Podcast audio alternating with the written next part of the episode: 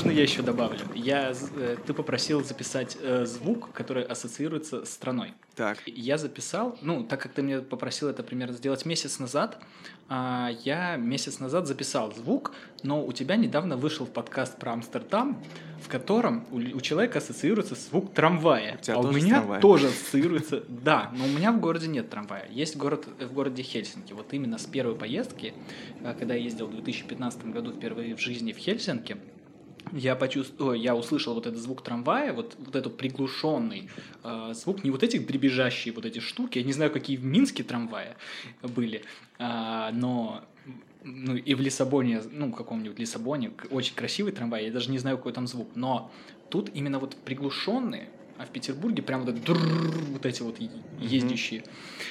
Так вот, но, э, к сожалению, э, функции, так сказать, подкастов это настолько, ну, можно передать только звук. Никто не, по- не подумает, о, никто не сможет прочувствовать так, как я прочувствовал мою первую поездку в Финляндию. Это вот звук трамвая, и когда я вышел из автобуса, запах кофе. У меня ассоциируется запах кофе именно с Финляндией. Это прям Слушай, Это можно и без э, потрясающе. места звука поставить твое вот это вот объяснение? Хорошо. Ты можешь сверху звук сделать.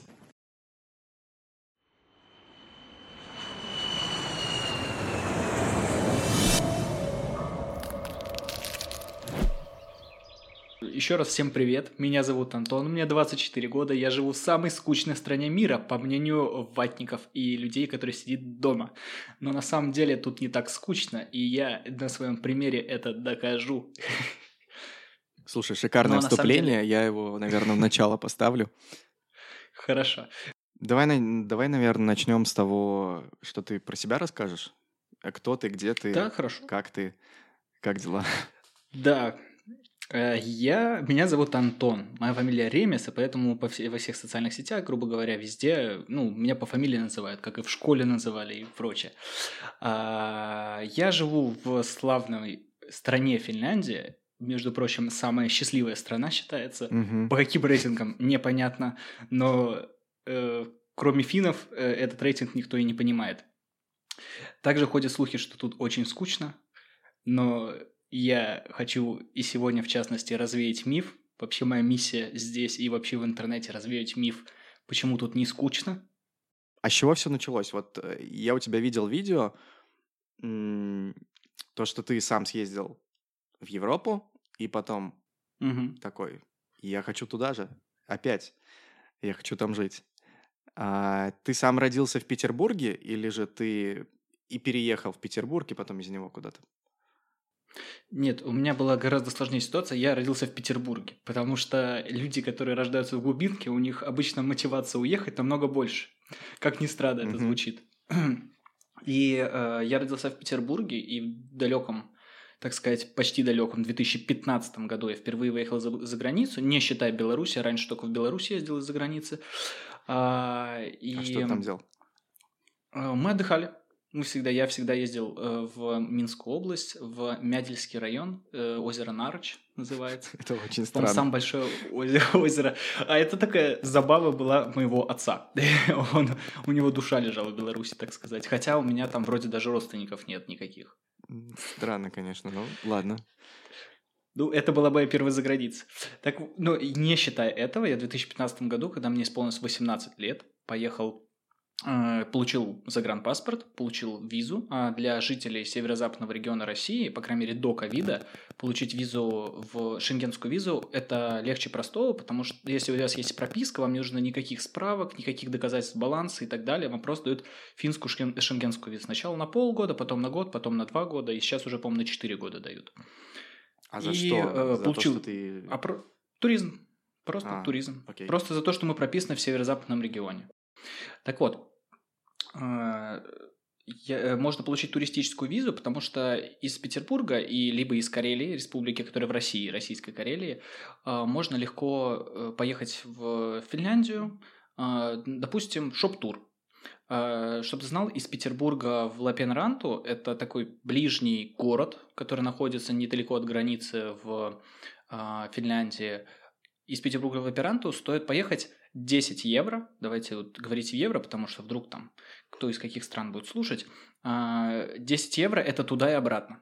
О, это очень Ты просто хорошо. садишься на автобус утром, веч... Э, ну, приезжаешь туда через ну, часа три в Финляндию, проходишь там границу, и потом ты просто покупаешь, гуляешь, все что угодно Но ну, делаешь. Белорусы раньше так в Польшу или в Литву ездили для того, чтобы затариться э, в H&M или в Заре. Ну, это, это может для тебя а странно звучит, потому что ты живел, жил в Питере, но э, в Беларуси появился H&M, наверное, в 2019 20, блин, 19-20 год, вот примерно так. А Зара тоже вот где-то там на год раньше. То есть до этого люди специально, чтобы на масс-маркет купить одежду, они ездили либо в Литву, либо в Польшу. Ну, может быть, кто-то, конечно, в другие страны, но в основе своей это вот было. И как ты говоришь, то же самое. Ну, там, конечно, чуть-чуть подороже, но в целом это, наверное, у, у всех так присуще, чтобы куда-то уезжать. Ну, у нас, у граждан России, я так понимаю, Белоруссии тоже есть преимущество. Это tax-free. Было преимущество, пока, э, ну, допустим, пока я не получил э, вид на жительство, я сейчас не имею права получать tax-free. Ну, э, я так понимаю, в Беларуси уже пользуются такой вещью, как tax-free? Возврат налога. Да, ну там а, да, да, да. Ну, мне кажется, там еще и на, на, на возврат налога сделают налог. Но уже белорусы сами. Это вот все гайки закручивают, как говорится. Да, да, да. Ну ладно, это на самом деле очень прискорбно. Но сейчас, э, ну, после 2014 года, соответственно, люди, ну, после всеми известных событий в 2014 году люди начали меньше ездить, потому что раньше еще и в Финляндии, помимо того, что были очень качественные продукты, не могу сказать с уверенностью, что качественнее, чем в России, но эм, ходили слухи, что они были качественнее, чем в России. Вот так. После 2014 года поменялся курс, то бишь рубль там упал в два раза, и ездить людей стало меньше. А я как раз только для себя открыл, только тогда открыл для себя Европу. Финляндия моя была первая страна. И в 2015 году, когда я получил визу, вернемся к этому, э, я поехал впервые в жизни в Хельсинки. Это сколько тебе я, было лет? Я очень... Мне было 18 лет. Угу. То есть тебе сейчас Мне было 18. 25, получается. 25 будет. А, 24, окей. Скоро будет 25, да. И вот когда в 2015 году я туда поехал, конечно, очень сильно поражен был, насколько близко и насколько все по-другому. У меня до этого, ну, ассоциация по заграницам, ну, ассоциация от других стран была, это, например, ну, из фильмов да, либо, ну, Беларусь я считал за границей. Я хотел, что, я хотел ну, сказать, дороги озеро Нарочь, ассоциация с Беларусью, поля там какие-нибудь. Э, между прочим, в Беларуси все равно есть отличия от России, но в плане того, что в плане ухоженности. Ну, допустим, Минск, наверное, один из самых чистых городов, в которых я вообще когда-то либо был. Ну, я знаю, какими там трудами, просто, я представляю. Там просто, да, там просто много очень маршируют эм, дворников, поэтому так и, так и происходит. Но в Москве или в Питере это, конечно, жесть. Ну, в Питере даже больше. Ну, там как бы денег меньше, поэтому, наверное, и не так чисто, как в Москве в той же. Угу. Но согласен. Mm-hmm. Ну, знаешь, я что подметил, вот почему в Минске, мне кажется, чисто. Потому что очень много мусорок. Они через каждые там метров 10-15. Ты их легко можешь найти. А если я, например, в Москве пытаюсь выбросить там мусор или в Питере, то мне это сложно сделать. То есть, а э, психология как работает? Чем тебе что-то сложнее сделать, тем реже ты это будешь делать. Чем тебе легче это сделать, тем... Э, почему там, э, не знаю, там люди взятки дают или еще что-то? Ну, просто потому что это проще, так легче это сделать. Вот. А если сажают очень жестко, то проще уже не, не давать взятки, а, соответственно, как-то э, по закону все делать. Ну, человек mm-hmm. такое существо, что он э, пытается всегда, как сказать, меньше э, ресурсов использовать, мозговых или там каких-то других. И ты, получается, в пятнадцатом, ты сказал, году поехал? Угу. Да, я впервые поехал как раз в Финляндию. Я очень сильно был поражен. Меня почему-то ассоциировалось сразу с какой-то Америкой, потому что вот это все западное, вот это все... Угу все абсолютно другое. То есть первая страна у тебя Финляндия быть... была, да? Не считая Белоруссии, да. Но через две недели я поехал уже в Эстонию, то бишь в Таллин, в принципе, съездить из Петербурга тоже не так сложно. А, ну, там уже, соответственно, чуть-чуть подороже туда съездить, но цены там поприятнее. Да еще там по-русски говорят, процентов так 80 населения. А, и потом пошло-поехало, я понял, что границы для меня открыты, для меня не существует преград, потому что я совершеннолетний человек, я тогда на тот момент где я работал-то на тот момент? По-моему, в Бургер Кинге работал. То бишь, мне не надо было платить за жилье. Я, раб... я жил с родителями. Мне ничего не надо было, я просто тратил деньги на путешествие. Конечно, понятное дело, что надо было копить деньги, не то, что сейчас, ну, не то, чтобы сейчас много денег, что можно куда-то поехать, но э, с зарплатами, скажем честно, с европейскими зарплатами возможности куда-то поехать намного чаще есть. Ну, там, там а, по-другому немножко, да. мне кажется. Там самое главное это стоимость перелета э, очень дешевая за счет лоукостеров. Да, вот Ryanair какой-нибудь, допустим. У нас есть вот Лапенранте как раз, э, город, который рядом с Россией. Он, в принципе, недалеко от меня. Мне там доехать до тут 10 евро стоит. А, и вот этот Ryanair, Э, он оттуда летает в Берлин, может, за 10 евро весь март. Вот сейчас ну, туда-обратно можно по вот 10 да, евро. Да, это, это кайф Европы, то, что все везде связано, переплетено а, и так далее. А ты вообще куда-то в университет какой-то поступал? Или ты... В России, в России, на самом деле, у меня такая сложная ситуация была. Мне я учился в колледже на технолога продукции общественного питания. Это сложная такая профессия. Это из-за того, что ты в Бургер Кинге работал? Нет, это я работал в Бургер Кинге, потому что учился. А, окей. да нет, на самом деле, ну, грубо говоря, я отучился три года, получил квалификацию какой-то повара, а четвертый год, чтобы надо технологом было остаться. Но у меня была такая настолько жопа, потому что моего друга забрали в армию. И мне туда ходить особо не хотелось. мне там было делать нечего. А, ну, а что делать? Мне было, мне как раз только исполнилось 18 лет, либо же еще не было 18-летия. И я сидел, думал, я лучше буду работать, чем учиться. То бишь, грубо говоря, я ушел после третьего курса колледжа, но имея за собой, получается, квалификацию этого повара, что ли. А, и я думал, ну, пойду работать, потому что, ну, 18 лет, горизонт начи... э, на горизонте Погоди, но это же наоборот работает, получается. Если ты идешь работать, то тебя призывают, а если ты остаешься на учебе, то тебя не призывают, потому что у тебя отсрочка. Да, но смотри, тут такая ситуация, что отсрочка по учебе мне грозила еще максимум год, во-первых, во-вторых, мне никто эту отсрочку не отобрал. А, ну, а, типа академ отпуск? При... Я... Ну, я взял, да, грубо говоря, можно искать и так. А, но там какая ситуация была? Чтобы не пойти в армию, нужны деньги. Не взятка. Не взятка. А тогда э, уже существовали, ну, вот эти адвокатские компании, вот эти юрист... юрист... Сейчас. Ну да, я понимаю, это э, ребята, да. которые а, занимаются, а... по сути, они помощью. тебе помогают э, правильно объяснить, почему ты не годен официально, юридически да, да, да. объяснить э, Тогда... военруку, э, что э, я, я не годен. Вот. Угу. Да, и на это нужны были деньги, понятное дело. На тот момент, это сейчас есть куча всяких компаний, тогда еще не было вот самый знаменитый, можно назвать ее здесь, призыва нет, если что, вырежи, хорошо. я, я в ней не... Хорошо, так, а ты, получается, в 2015 году побывал а, первым делом в Финляндии, потом э, угу. в Швеции. Нет, нет, в Эстонии. В Эстонии, прошу Поправочка, прощения. Да. да. Э, в Эстонии побывал, да. И потом я понял то, что для меня открыты все двери, и тогда я ездил с другом, да, можно вернуться к этому. Я ездил тогда с другом, но потом я понимал, что, что когда я куда-то хочу поехать, ну, друг чаще всего не может, либо все, дру... все остальные друзья тоже что-то заняты и так далее, и тут меня осенило, что я могу ездить один – и очень часто я куда-то ездил один. Очень много раз я ездил после этого в Хельсинки, в Таллин. Но потом, прям, чтобы я задумался о переезде, э, на дворе был 2017 год. Угу. Я э, очень сильно захотел попутешествовать в какую-нибудь страну, в которой я не был, и в которой не было практически никого из моих близких друзей. Я выбрал Германию. Я поехал в Германию. Э, ну, из Германии в Чехию, но там я сделал себе мини-тур. Я поехал один.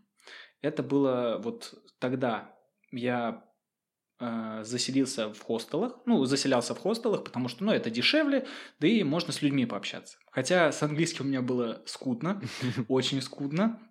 Я даже могу рассказать такую маленькую историю. Э, я как раз в этой поездке как раз в эту поездку я заселился в хостеле в городе Мюнхен и познакомился с ребятами, как сейчас помню. Девчонка из Гонконга, парень из Чили и другой парень из Мексики. И Мюнхен, как бы столица пива, э, Октоберфест. Но это было чуть-чуть позже октября. Это Короче, вы ноябрь. устроили вечеринку. Да, мы пошли в кабак, в бар. Там вот это, нам налили пинту пива и так далее. А, ну, как я уже сказал, что язык английский у меня был очень скудный на тот момент. Не сказать, что сейчас у меня английский хороший. Я думаю, он у тебя Плохой. беглый получился Но- после пары стаканчиков. Ну, я тебе... Я так скажу, да, э, когда выпиваешь пару стаканчиков, э, знание всех языков приходит моментально. Что самое главное? Вот как раз э, мы посидели, все было отлично, я даже их, мне кажется, понимал, они меня, возможно, тоже понимали. А, И я сделал фотографию, тогда вот как раз только появились Instagram Stories. Я сделал фотографию и выложил ее в Инстаграм. Мы вошли в отель, все отлично, все заснули, а на следующее утро мне надо было уезжать. И с утра я просыпаюсь, э, собираюсь уезжать, со мной никто не прощается, не здоровается, очень странно очень как-то ко мне относятся. Я ухожу, открываю Инстаграм, а у меня около там 8, может быть, 9 пропущенных сообщений в Инстаграме от разных людей. Я такой, что происходит? Оказывается, я написал, ну, выложил фотографию, написал «thank you, guys». Я допустил ошибку и случайно написал «thank you, gays». И вот после этого я понял прекрасно, что с языком у меня проблемы. Вот настолько у меня был плохой язык, когда я ездил. Классная история. Вот Вообще, изначально был вопрос, получается, в том, что когда я подумал переехать, и вот как раз тогда, я когда приехал, я, у меня было свободное время в Мюнхене, получается, я был два дня в Мюнхене, э, три дня в Праге и обратно в Мюнхене тоже два дня. И у меня было свободное время в каком-нибудь Мюнхене, я пошел э, ближе к окраине. Именно пошел, не поехал. И насколько я прочувствовал жизнь местных улиц, э, местных э, людей, и я понял то, что мне надо переезжать. Слушай, ну И- после Питера Мгм. переезжать... А, я понимаю, что это уже замылился взгляд, там еще что-то, но многие переезжают в Питер, а ты такой, ну, Питер, конечно, хорошо, но вот тут вот Мюнхен или тут вон Хельсинки или еще что-то. Но это очень необычно, ну, как для меня, по крайней мере, потому что я мечтал переехать в Питер, но все никак не получалось. Вот. Мгм. То есть для тебя вот Питер это уже такая обыденность, а, или же, ну вот в чем тут? На самом деле, я очень сильно люблю Петербург. И я очень... Я настолько, ну, люблю Петербург, что я все свободное время в Петербурге проводил в центре. Хотя всю жизнь жил там, и э, в каждые выходные вообще в детстве я ездил в музей, что мне, кстати, не особо нравилось. А, Но, допустим, Мама у меня тоже обожает Петербург. Она там пишет э, про Петербург стихи, э, де- ну, она у нее хобби фотографии делать Петербурга и так далее. Поэтому мне, возможно, это передалось по наследству. И Петербург я обожаю. Но, опять-таки, окраины Петербурга и центр Петербурга это абсолютно это разные города, это разные миры. Да, Э, я Сейчас жил, вспомним ну, я, Варламова и э, Человейники и или что Мурина. там. Да, Мурина, Парнас, конечно, это жесткое гетто, но я жил чуть-чуть ближе к центру. Ну как чуть-чуть ближе к центру? Километра два ближе, чем Мурина и Парнас. Да не, на самом деле, вот э, я жил как раз в районе, недалеко от Мурина и Парнаса, но в старом районе. Ну, в старом настолько, что, ну, хрущевки, э, такие девятиэтажки панельные, стандартные. И да, может быть, там не все так плохо было, но, конечно, когда ты видишь, когда тебе есть чем сравнить, когда тебе есть чем сравнить, ты сравниваешь и понимаешь то, что хочется жизни лучше, потому что мы не выбираем изначально. Так, хорошо. То есть ты прямо там а, решил, что все, надо как-то ехать. Ну, там была такая ситуация, после того, как я приехал в Россию, а, буквально через неделю я поехал в Москву из Петербурга, потому что я вообще большой по- поклонник футбола. И я очень болел за, ну, за футбольный клуб «Зенит», и сейчас болею, но а, я поехал на футбольный матч э, «Спартак-Зенит». Это был конец 2017 года, там произошло очень странное событие. А, там какая система? Если ты э, фанат гостей, команд, если ты фанат команды гостей, то тогда тебя выпускают со стадиона позже на час, чем всех остальных, чтобы не было никаких стычек и драк. Но я как мирный фанат, мне нужно было, ну, вообще у меня была такая ситуация, что у меня через, буквально через полчаса после конца матча со следующей станции метро выезжал автобус в Петербург, потому что на следующий день мне надо было на работу. И так получилось, что э, господа полицейские меня не, не выпускали, хотя изначально я получил э, от э, службы безопасности стадиона разрешение на то, что я уйду раньше, просто, ну, уберу шарф, уберу футболку там, да, атрибутику какую-то. И э, при выходе со стадиона э, меня не выпускали, и там началась толкучка, и нас как-то вытолкали на полицейских, что нас избил ОМОН. И вот тогда я понял то, что... Ну, избил ОМОН, причем не просто избил, там есть даже видео, ну, грустно, могу конечно. потом скинуть. А, нас избил ОМОН ни за что. По крайней мере, меня точно ни за что. Других я свидетелей не, ну, не было никаких происшествий. А, но я так полагаю, после общения с другими людьми, что их то же самое было, такая ситуация. А... Нас от Слушай, Отвели. я, честно, не очень да. понимаю про футбол, но ты же мог сесть э, на трибуну противоположную. Ну, не «Зенит», а, соответственно, там... А, ну, нейтральную, да. да. Ну, и, смотри, там такая ситуация, что э, билеты... Я, ну, я покупал билеты только на фанатский сектор, потому что я покупал через в Петербурге именно вот как на гостевой сектор. Э, так. Ну ладно, я да понял. Ну, то есть это было безопаснее. Да. Были. да, нас отвели, э, грубо говоря, нас после вообще этой, э, этой ситуации отвели в автозак, а, который вмещает там буквально 20 человек, у нас было человек 60 там чтобы ты знал, что насколько все жестко было. И нас, ну, нас потом в итоге отпустили, буквально там через часа три, но я уже не успел на это, но я был в состоянии легкого шока, потому что до того момента я понимал, что, ну, я читал новости, что все, всякое может в России происходить, все что угодно, но э, чтобы это кого-то, ну, чтобы это меня касалось и так далее, просто, ну, это ну, ОМОНовский произвол, вот так скажем. Э, так, а сказать, что, ну, а напомни, это какой год был, как, давно это было? 17-й год, это конец 17-го года. Э, на самом деле, я тогда не участвовал ни в каких, ну, я был больше аполитичен, я просто был такого мнения, что политика меня не касается. Ну, как бы и сейчас меня не касается политика, я вообще в другой стране живу. Но э, на тот момент э, я просто подумал, что если за просто так могут, вот, допустим, избить, я понимаю, что где-то в головах каких-то чиновников фанаты это самые жесткие преступники, самые жесткие люди, они там все радикально настроены. Но нельзя всех под одну гребенку. Я не знаю, ну, как бы всех фанатов, которые я знаю, все хорошие люди. И вот после этого, когда я ехал в Петербург, как раз когда приехал, я уже думал, э, как же круто вот такой контраст. Я впервые побывал там в Германии, в Чехии. Какой контраст после того, как я вернулся в Россию. Может быть, это и стало, наверное, переломным моментом, когда я начал задумываться, возможно, о каком-то переезде.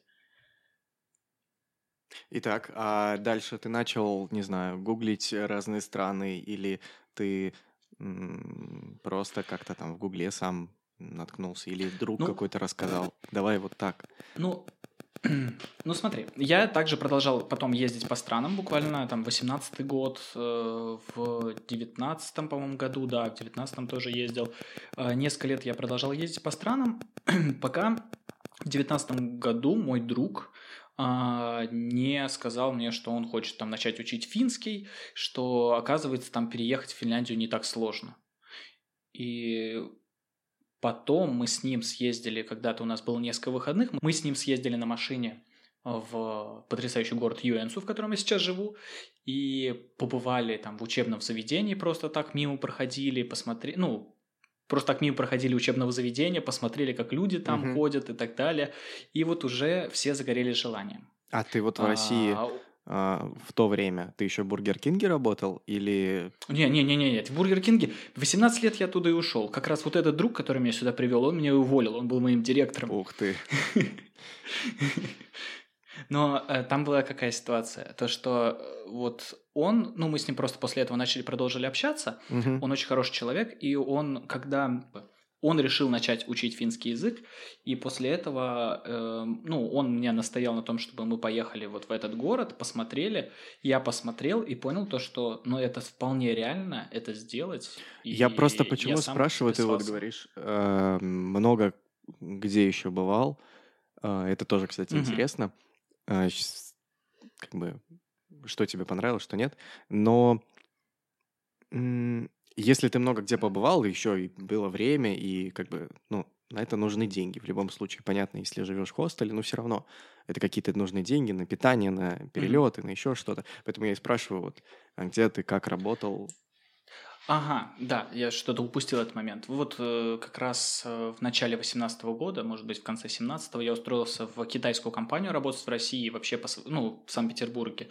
У меня хобби – это вот мобильные телефоны, все, что с этим связано, и я занимал должность регионал ритейл менеджер. Не знаю, это ни о чем не говорит, потому что это слишком обширное понятие. Я ездил по магазинам, проводил тренинги, а, проверял э, там, может быть, э, как мерчендайзер работал, то бишь проверял выкладку а, каких-то... Телефонов? сотру- Да, Ух да, э, сотрудников. Я думал, это только на жвачках проверял- работает. Ну, я утрирую на Не, жвачках. работает абсолютно на всем. Да, там, не знаю, самый знаменитый, это, наверное, мерчендайзинг, э, мерчендайзинг Кока-Колы. Приезжает там, не знаю, в каждый магазин, наверное. Но э, с телефоном это еще как работает, потому что не секрет, что чтобы получше выложить телефон, платят деньги компаниям, э, то бишь там это все. Погоди, то есть ты, ты приходил э, в салоны сотовой связи и такой э, с ноги открывал. Так, у вас тут неправильно телефоны лежат. Э, на самом деле, слово в слово, только без ноги. Блин, ну Да нет, да, прикольно. реально. э, Я, честно, Ну, всегда думал, что они их просто, ну, как бы ставили, как ставят, или, не знаю, там ставили на видное место те, которые маржа у них больше. А Ну, там, э, смотри, там маржа на них больше, там по-другому исчисляется это. На которых маржа больше, чаще всего это, наверное, за те телефоны, которым больше платят, за продажу которых платят сотрудникам. А, И на ценниках всегда есть, в каких-то магазинах, на ценниках всегда можно как-то отличить, э, сколько платят сотруднику. Но фишка в том, что сейчас не такое время, и представители, допустим, моей китайской компании, вот это мои директора, мои э, коллеги китайские, они не особо понимали, что э, в России по рекомендации сейчас редко телефоны берут.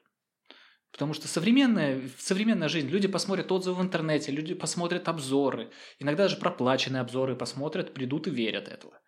Но, соответственно, сейчас, ну, потом я вот е- ну вот, я ездил в итоге по магазинам, проверял телефоны, потом у нас были промоутеры. Промоутеры – это не люди, которые раздают листовки, а это люди, которые продают наши телефоны в крупных сетях. И вот это, грубо говоря, были мои сотрудники, я напрямую был руководителем. Э, И... как ты из Бургер Кори- Кинга перешел э, вот в это, еще и сотрудников имел. Ну, смотри, э, я когда уволился из Бургер Кинга, я пошел в компанию связной. Я знаю, что в Беларуси тоже она Да, была. или это, это все тот же была- парень, который твой друг, который был твоим боссом и который тебя в Финляндию перевел. Не-не-не-не. А, Мы как раз, когда мы с ним, когда мы, с так сказать, да что такое? Когда мы с ним прекратили трудовые, так сказать, отношения, Все начали нормально, общаться, не дружить. Все, все, все хорошо. так и не, я не Просто- просто... я пытаюсь как-то выговорить. Я сейчас вспоминаю, у меня какие-то флешбеки с записи видео, что я повторяю на всякий случай фразу, чтобы... Ну, ты понял. Не парься, главное, чтобы тебе понятно было. Так. Ну вот я и специально делаю, чтобы это. Так вот, в на чем я остановился? В а, я когда я уволился с Бургер Кинга, а, я пошел работать в компанию связной. Я ра- проработал там год, и за этот год я понял, что я люблю телефоны, но я, ну, но компания связной больше делает акцент на м, не на телефонах. Это даже не аксессуары. А, Основной вообще бизнес, наверное, связного строится на том, чтобы, допустим, делать переводы гражданам СНГ, а, делать страховки гражданам СНГ. М, Все, что связано не с телефонами, находится именно в связном, в самом крупном ритейле, который продают телефоны. Можно так сказать. Интересно. А телефонах там особо никто не зарабатывает, как и аксессуары особо тоже мало платят за них. Вот, после этого я ушел оттуда. Мне как бы не особо нравилось, потому что, ну, Чтобы зарабатывать, нужно предлагать то, что ты не хочешь предлагать. Потому что зачастую платят за, больше за то, что люди не хотят Мгм. покупать, как говорится. Мгм. А мне это больше не подходило. И э, проработав лето, там был сезон как раз 2017 года, проработав лето в баре, я подошел работать в Слушай, ну компанию. тебя жизнь бросала то, то Бургер Кинг, то, блин, бар. Офигеть просто. Ну, Ну, э, так сказать, жизнь уже опыт жизни. Да. Но я не сижу на месте просто. Вот. И после бара, ну, грубо говоря, лето проработал. Я полгода проработал в компании сотового оператора. Это тоже как, ну, точка продаж телефонов. Я был, грубо говоря, руководителем салона связи, но в то же время э, я не только был руководителем салона связи, тут скорее я был и руководителем у себя, потому что чаще всего я был просто один там на точке и держал точку, можно сказать. мгм. И вот после этого я уволился. И тебя переманили нашел китайцы. Вот эту...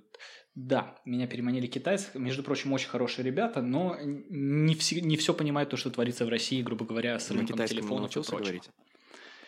Я не знаю. Ну нет, я знаю несколько фраз на китайском, но я лучше их не буду говорить, потому что китайский язык славится тем, что нужно тона как-то снижать и так А, я далее. уже Тогда подумал, что это смыслы. там на мат будет похоже. Э, Кстати, есть похожие выражения. Погоди, но Вот. ты, получается, работал менеджером, ты сказал, и у тебя был свободный график или... Или как? Нет, у меня был пятидневка, 5-2. А как ты успевал? меня Ты было пять- Вот в выходные как-то куда-то летал? Или это отпуска были? Отпуска, да. И, ну, как бы, Окей. все по законодательству РФ э, в 28 дней в году. В то же время я мог брать за свой счет какие-то дни. Вот эти 28 калене- э, календарных дней в году я могу... Я брал их, как, знаешь, там, 4 дня э, там, от понедельника по четверг и пятницу, ой, и субботу и воскресенье предыдущие. Я их, грубо говоря, совмещал и уезжал там дней на 5. Мгм. Вот так вот. И И много где не ты составлял была? никакого труда. Э, на самом деле не так много, но я был, э, ну, раз, ну, Финляндия, Эстония, Литва, Латвия, Беларусь, э, Италия, Чехия, Германию я объездил. Ну, Германия был, наверное, раз шесть. Ух ты. Ам, где-то еще. Ну, Ватикан считать не будем. Мгм. Это, так сказать, часть Рима. А, ну, еще какие-то, наверное, страны упустил. Ну, если можно Ну, э, путешествие назвать хобби, то у тебя а, такое основное хобби это как раз-таки ездить в другие страны или как это? Ну, я бы не сказал, что я так много ездил. Э, У меня больше было не количество стран, а количество поездок. Э, Потому что я любил ездить. Вот какой-то свободный день появился, еду в Финляндию. День на два Мгм. дня, например.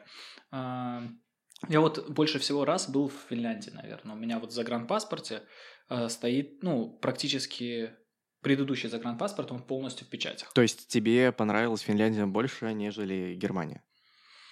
Ну, на самом деле, э, в Германию, во-первых, было не то, что сложнее, э, даже не то, что больше конкурс переехать, наверное, был, а Финляндия как-то и ближе, и в любой момент я могу приехать, допустим, в Петербург, это не составит никакого труда, думал я тогда, Мгм. до карантинов всяких.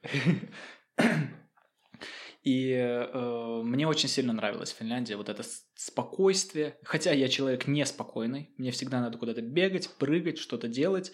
А, но спокойствие, тишина и стабильность в Финляндии привлекает очень сильно людей, всех, которые вообще тут ну, живут э, и сюда переезжают. Вот. Что касается, вот когда начался, вот последняя моя поездка была как раз, я устроил себе тур с другом а, в перед коронакарантином, точнее в самом начале вообще, когда появились только боле... э, ну только первые заболевшие появились в Европе, Мгм. а, я устроил себе тур там Финляндия, Швеция, Германия, Польша, Беларусь. Как раз последняя страна за границей до моего переезда была Беларусь, потому что я решил спустя, наверное, 6-7 лет побывать в На Минске. озере и Нарыч. побывал. Нет, я побывал только в Минске тогда. Но Минск, на самом деле, э, не знаю, без обид, но я почему-то не нашел, чем заняться в Минске. В казино даже не сходить было. Русские карты, оказывается, блокируют. Ну, русские банки бл- блокируют в русских казино, ой, в белорусских казино. Интересно. Вот почему-то. Ну, так. э, как бы ладно, ты, ты не один, суть который считает, что там м, Блин, нет, есть места, в любом городе есть места. Нет, вот я не знал, какие места. Я просто думал, что ну центр есть центр. И вот, ну, к сожалению, я э, не то что разочаровался, потому что в детстве мне нравилось там. Я просто не знал, куда сходить. Мгм. Просто вот физически. Может быть, потому что я после стольких стран, я был в Минске, и такой думаю, мне уже лень куда-то, наверное, идти или что-то еще. Хотя обычно, когда я в поездках, я даже если лень, куда-то иду. И вот вернулся в Россию, и нас э, как раз заставили сдавать вот тест первый. Вообще это, ну, никто вообще об этом не слышал никогда. Вот э, первые заболевшие Мгм. появились. И мы сели на карантин. В тот момент я уже учил финский, наверное, месяцев 8-9. То есть Вот ты уже примерно. тогда решил, что ты поедешь в Финляндию? Или это опять же? Да, я, я решил, я только я не думал, что у нас только быстро все получится. Я думал, что я буду учить язык еще дольше. Я, бы, я учил язык на тот момент, э, вот говорю, 9 месяцев. Это был самое начало 2020 года. Это было самое начало 2020 года, это буквально было два года назад, вот как раз ровно, То есть наверное, два ты, года назад. в принципе, и сразу решил, что это будет не Германия, это будет э, Финляндия. Да, да, да, да. И я даже почему-то не могу обосновать, почему. Ну, мне нравится Финляндия, я туда часто ездил, и мне больше, наверное, привлекало то, что в любой момент э, Петербург рядом, а, и, в принципе, все похоже, не надо будет переучиваться, ничего делать не надо будет. Хотя, в то же время, менталитет, наверное, ну, менталитет, не- нет такого, наверное, понятия, как менталитет в этом случае. А, Похоже, больше будет э, жизнь э, немцев к русским, чем жизнь, ру- э, жизнь финнов к русским. Но почему-то меня прям притянуло Финляндию. Вот как раз когда мы съездили с другом, возвращаюсь к тому моменту. Э, И после того, как мы съездили, я начал, как раз записался на курсы финского языка и начал ходить туда. Мгм. Ну, знаешь, интересно, э, возможно, начать с мифов. Я, что постоянно, постоянно холодно, но ты сам говоришь, что холодно. А, я, Да, но в то же время, и говорю, не так холодно, как в Петербурге. Потому что в Петербурге может быть э, минус 5, а ощущаться как минус 25. Вот, вот так вот еще. Мгм. Ну, это от влажности зависит, возможно. Да, а все зависит от влажности тоже. И от ветров. Так, Потому что изначально в городе, где я жил, там ветров не было. получается, а, ты, ты приезжаешь, э, сдаешь ковид-тест, и ты Мгм. понимаешь, что у тебя мало времени, или как? А, Я просто сдаю тест этот ковид, не успеваю выйти на работу, как нас всех закрывают на карантин, и я понимаю, что это мой шанс начать учить усиленно финский язык. А, Так получилось, что усиленно прям учить у меня не получилось. Как бы, не как бы это ни звучало сейчас. Но я подучивал слова и задавался целью, и думал, ну, и изменили правила поступления. Я нацелился переехать путем поступления в колледж. Это, наверное, самый простой вариант был для меня в то же время. А, и вообще, чтобы поступить в колледж, надо было приезжать всегда сюда, сдавать языковой экзамен, проходить собеседование, э, обосновать причину, там, может быть, иногда и письма надо было писать, именно почему ты именно хочешь э, получить это место и так далее. Но когда наступил ковид-тест, но когда наступил ковид-карантин, это все упростили, и это было все в Teams е. То бишь, надо было просто пройти собеседование в Teams е. Все. Если прошел собеседование в Teams е, там через 5 дней ответ, и Sims е там через или 4 Teams е? дня. Teams, Teams. Окей. Я сказал Sims. Да, Ну, я много Sims играл 3. на, на этих... на- Да, я, я много играл на карантине, но в Sims не играл. Ладно. Ам, После собеседования в Тимсе а, пришел ответ через 5 дней, что я поступил. И это была большая неожиданность, потому что я просто хотел попробовать силы, но так получилось, то что мне повезло. Погоди, а вот Я от момента, вот ты приехал, это уже Мгм. это в течение карантина, получается, было? Когда я переезжал в Финляндию... Нет, нет, нет, нет. Вот ты приехал, э, ты такой, надо попробовать собеседование пройти. А, да, да, да, да, да, да. Это было уже во время карантина. Офигеть. Это я вот сидел, у нас были вот несколько месяцев полностью оплачиваемые. А, я подумал, вот в течение вот этих двух недель после того, как ты приехал. Да, слушай, давай вернемся чуть-чуть назад. Я приехал, когда я сидел в карантине, и объявили локдаун. А, и вот я тогда думал, что я буду больше уч- сильно учить финский язык, потому что, ну а что, зарплата капает, нам тогда на тот момент стопроцентную зарплату платили, Мгм. и все было хорошо. Пока э, ближе к концу концу вот этого локдауна, ну, так, давай я лучше по-другому перефразирую это. А, прошло, грубо говоря, месяц. И мне, у меня был день рождения, это был апрель, и мне звонок в день рождения, ну, я думаю, что коллеги меня хотят поздравить, а звонил мой начальник, грубо говоря, русский начальник в китайской компании на тот момент, там чуть-чуть небольшая перестройка была. А, и он такой говорит, я думал, что он меня хочет поздравить, он говорит, Антон, а знаешь, э, у нас сейчас проблемы в компании, вот, ну, ты же понимаешь, карантин и так далее. В общем, такое дело, мы тебя сокращаем. Э, Это был звонок в мой день рождения, и я подумал, ну, в принципе, что, во-первых, я найду во время карантина. Единственный плюс, что сократили меня полностью по закону, выплатили там зарплату за несколько месяцев вперед и так далее. Вот это было уже, э, может быть, одним из решающих факторов. После, после этого я подумал, почему мне сейчас не попробовать поступить? То бишь, не то, что у меня были какие-то финансовые возможности, потому что, ну, вот эта основная часть окладная, это не полная же зарплата, которую выплачивали, а, ну, которую вот эту компенсацию выплатили. И я подумал, почему мне не попробовать поступить? Я записался на тест, и так получилось, что меня приняли. Может быть, это какое-то было везение, точнее, скорее всего, это было везение. Все так совпало, Был меня еще недобор. уволили. Я почему-то, кстати, на этот момент и, и так и думал, что типа думал, вдруг недобор, вдруг меня возьмут. А, недобора на самом деле не было, как, и как я понял потом. Но взяли, произошло чудо. Твой друг начальник договорился. А, он, кстати, вместе со мной поступил и был моим одногруппником. Нормально. А он намного старше Так тебя? или- получилось. На самом деле, да, он меня старше лет на 10. Мгм. Может, на 9. Да? На 10. Грубо говоря, так. Ты- Подожди, ты в колледже сейчас учишься с людьми, которые э, старше там около 30-40 лет? Но тут какая система? Э, Тут совсем другая система образования. Тут э, люди могут учиться от 16 до... До потолка-то нет, в принципе. У меня одногруппница финка есть, э, ну, может, была, может, она уже закончила. Тут тоже такая система образования, что закончить можно в любой момент. Она... Ей 67, наверное.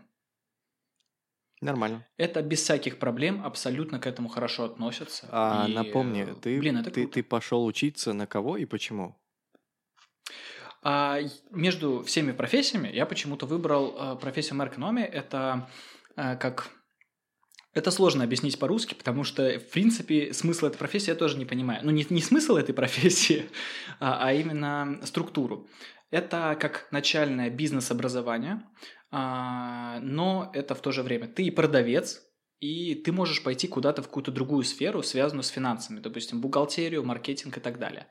И, допустим, я выбрал такие предметы, как маркетинг и продажи. Я практиковался и в маркетинге, а, и в продажах. Просто суть в том, что тут э, нужно, чтобы закончить учебное заведение, нужно набрать просто баллы. И, и все. И я, в принципе, сейчас заканчиваю сейчас. А в У меня, плане в у принципе, тебя еще какая-то сумма баллов? Да, тут нужно 180 баллов, чтобы закончить. У меня сейчас 179 баллов, у меня один балл, чтобы пока числиться А, здесь. Ну, для меня, мне так лучше сейчас в данный момент. Погоди, это как? Это вот у вас какие-то чекпоинты есть по курсам? Если ты его сдаешь, Да, ты- у нас есть курс. Да, есть, у нас есть курс, если ты, допустим, э, вот один курс закрываешь, там какой-то курс может быть один балл общеобразовательный. Если, допустим, ты зак- закрываешь практику, чаще всего практика это 30 баллов. Ох. Я закончил и все практики, и все курсы. А ну, кроме ты как одного, в э, Америке можешь выбирать, будущего. какие хочешь? Или же там у тебя программа, как в России? Я выбираю, есть стандартные курсы, это общеобразовательные. Допустим, для меня обязательный э, был финский язык на первом курсе, потому что я иностранец. Для меня был обязательный курс э, про, по праву, допустим, что я тут имею, ну, какое имею право, голосование там и так далее, вот там какие-то газеты, средства массовой информации, вот что-то типа этого. Ну, именно так и называется право. А, а соответственно, все по профессии я выбираю. Там у нас выбор может быть там из 20, ну или из 15 э, каких-то предметов я выбирал. Ну и набирал э, общие баллы. Есть, конечно, обязательные. Есть Слушай, а обязательные предметы. Для чего финнам дополнительные. вообще э, других каких-то людей обучать. Смысл? Им не хватает своих?